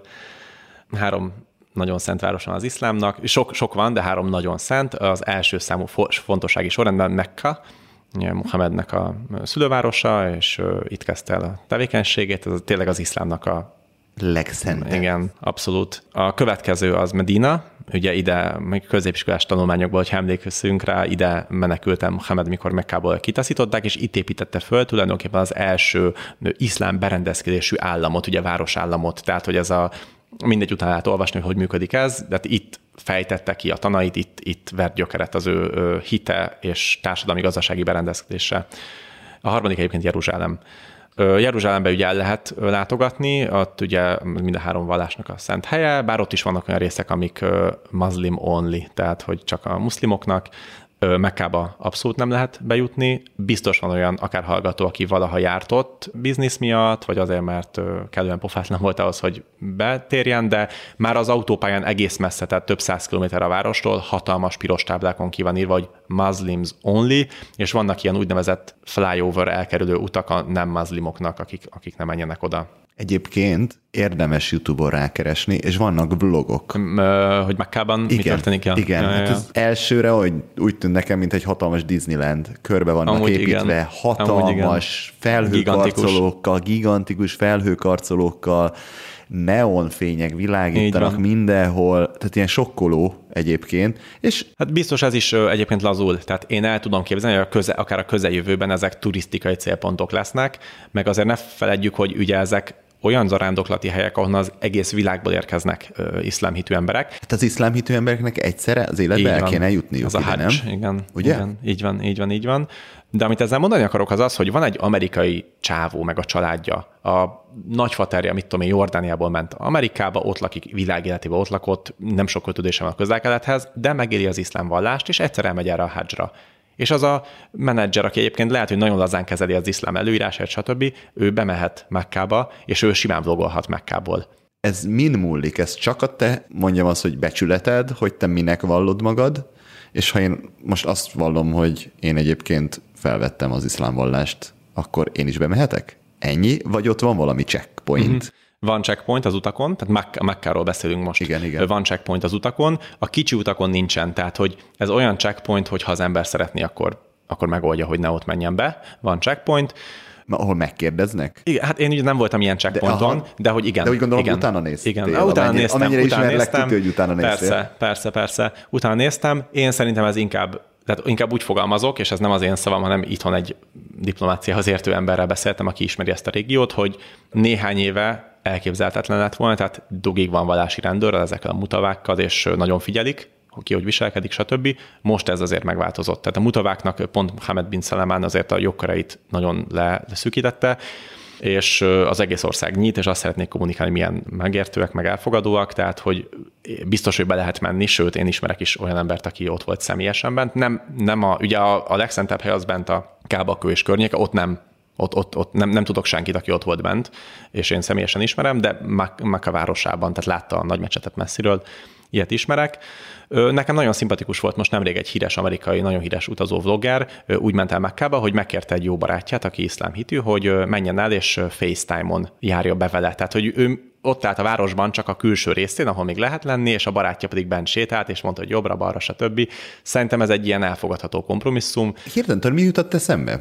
Ott van a, a Vatikán, ahova bárki bemehet. Valamilyen helyen a mecsetekben sem szívesen látnak. Tehát ez nem egy válasz, csak azt akarom mondani, hogy ez Igen. most ez a non plus ultrája a mekkai nagy mecset. Persze.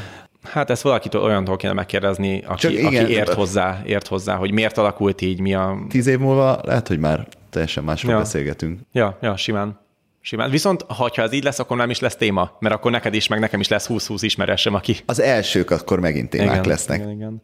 Na, és hogy Medinára rákérdeztél, ugye Farával elmentünk Medinába, nekem ez egy nagy vágyam volt régóta. Nem gondoltam, hogy bejutunk esetleg olyan helyekre. Medina város egyébként nyitott, tehát maga Medina az egy metropolis, nagy gazdasági erővel, már csak a mondják, az pilgrimage az a rándoklat miatt is, de amúgy is, tehát ez egy biznisz központ, de itt is ugye a belső, a, a proféta mecsete ez a neve ennek a helynek, az meg a város körül is van egy csomó fontos helyszín Muhammed életéből, oda nem szabad bemenni.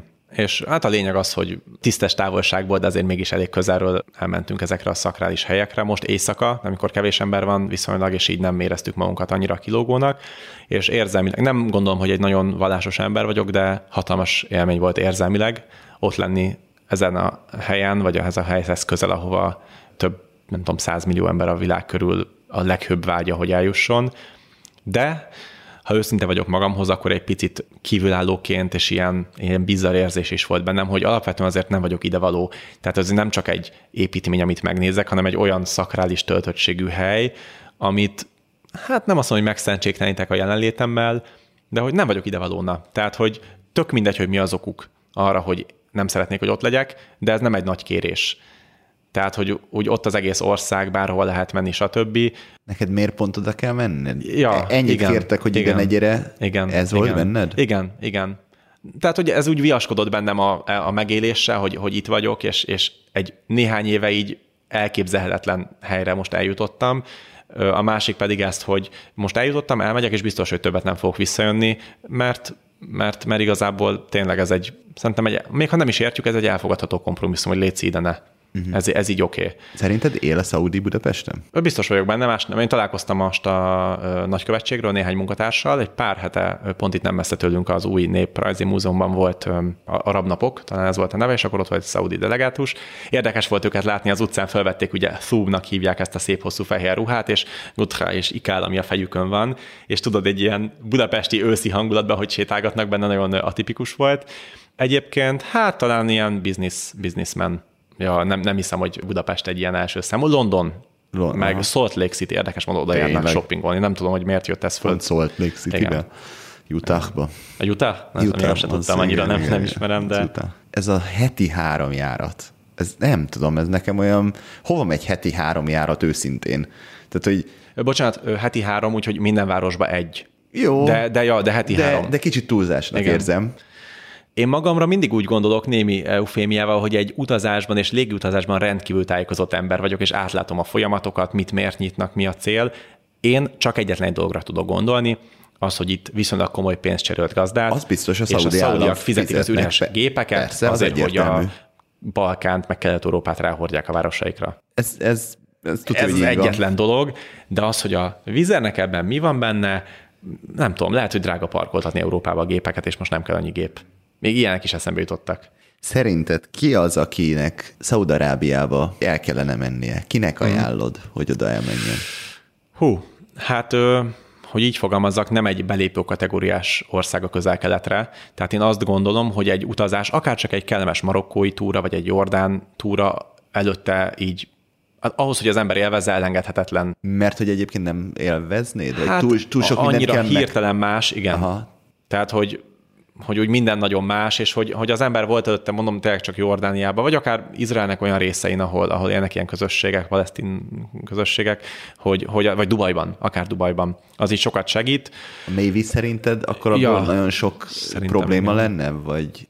Hát figyelj, ha egy guide mész, aki ismeri a közeget, akkor biztos így ő, ő, ő át tud adni egyfajta komfortos érzést, meg otthon beszélgettek róla, felkészültök, meg nem fog semmi veszély leselkedni rá, hogy most az utcán lekiabálnak, meg ilyesmi, max megnézik a hajadat, mert nem láttak még női hajat.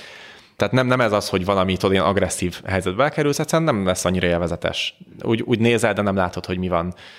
Szóval ez az egyik része a dolognak. A másik, hát szerintem csak, tehát hogy nem lebecsülve a szaudi adottságait mindenféle turisztikai, építészeti, kulturális téren, majd hogy épített kulturális téren, jelenleg az egyetlen vonzerő ez a másság. Az egyetlen igazán nagy vonzerő.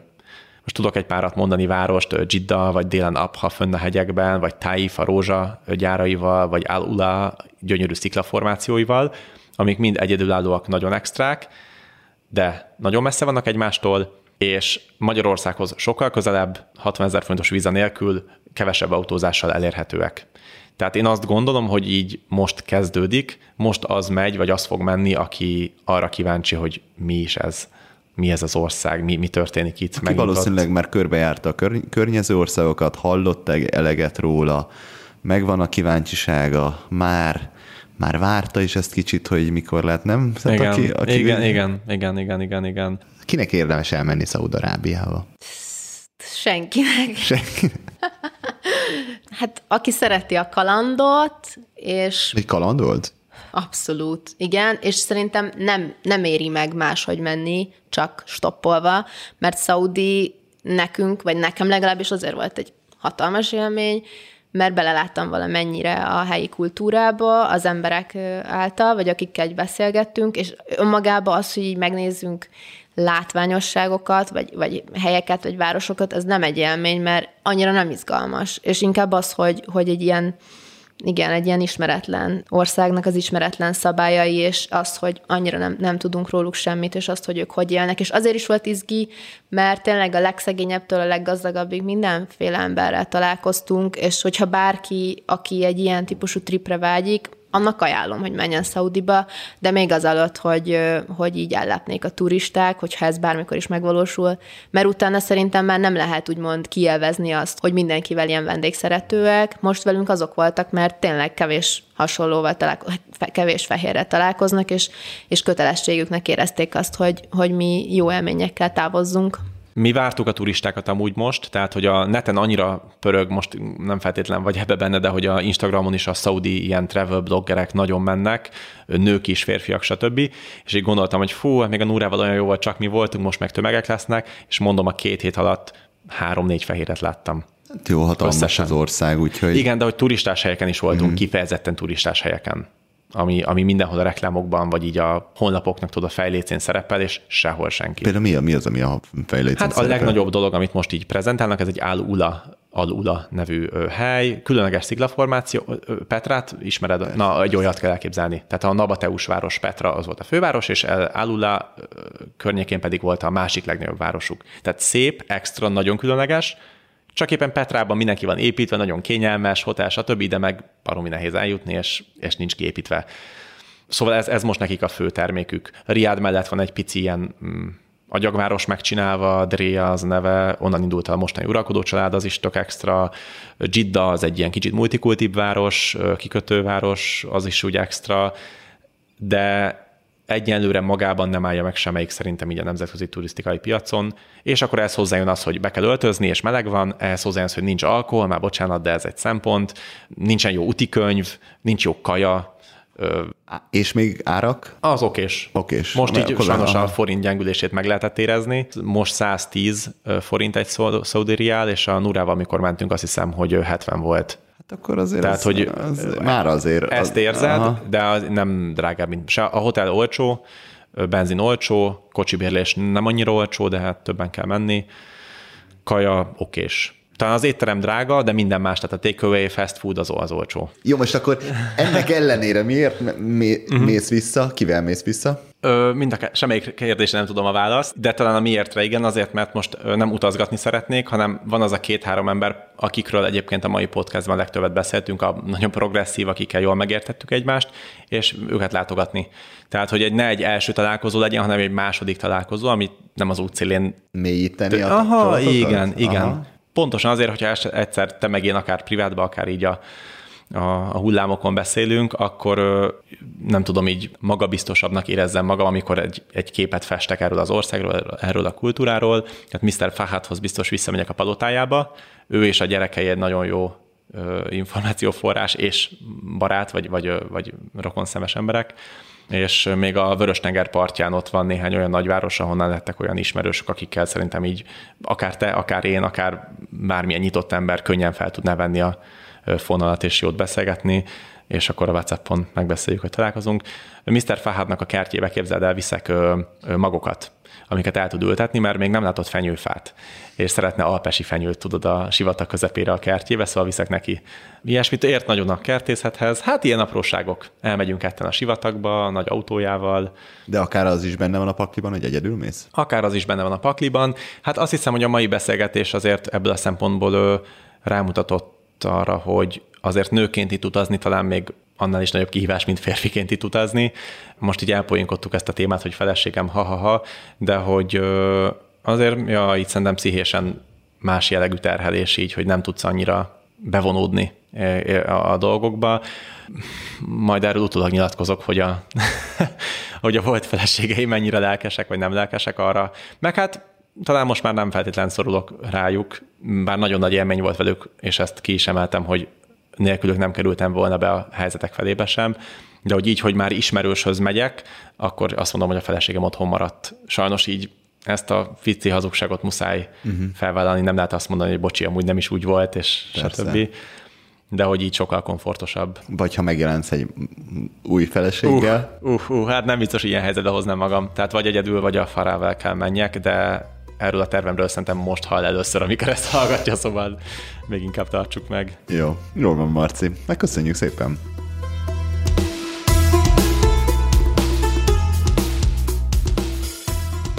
Ahogy a műsor elején említettem, ezzel a résszel zárul az utazási podcast harmadik évada.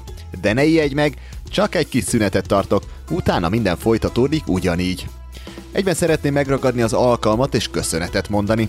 Elsősorban az összes beszélgető társamnak, hogy vállalták a felkéréseket és mikrofon elé ültek velem. Másodszorban nektek hallgatók, hogy epizódról epizódra itt vagytok velem, hogy terjesztitek a podcast jó hírét, hogy témaajánlásokat, ötleteket és visszajelzéseket küldtök nekem. Külön köszönet a Patreon támogatóinak, akik anyagilag is segítik munkámat, hogy az új epizódok időben és zöggenőmentesen érkezzenek. Köszönöm a folyamatos támogatást barátaimnak és családomnak, Végül pedig köszönet Antennának is, a Hekk és Lángos és Kotyogós podcastek műsorvezetőjének a folyamatos technikai segítségnyújtásért. Mostanra remélem már mindenki feliratkozott kedvence lejátszójában, mindenki belépett az utazási podcast zárt Facebook csoportba, vagy követ Instagramon, így biztosan nem fogsz lemaradni a következő évad indulásáról sem. Visszajelzéseiteket továbbra is várom, mindig nagy öröm olvasni, hogy tetszik nektek, amit csinálok. Most egy rövid időre elköszönök tőletek, engem Mátai Andrásnak hívnak, Találkozunk a következő évadban.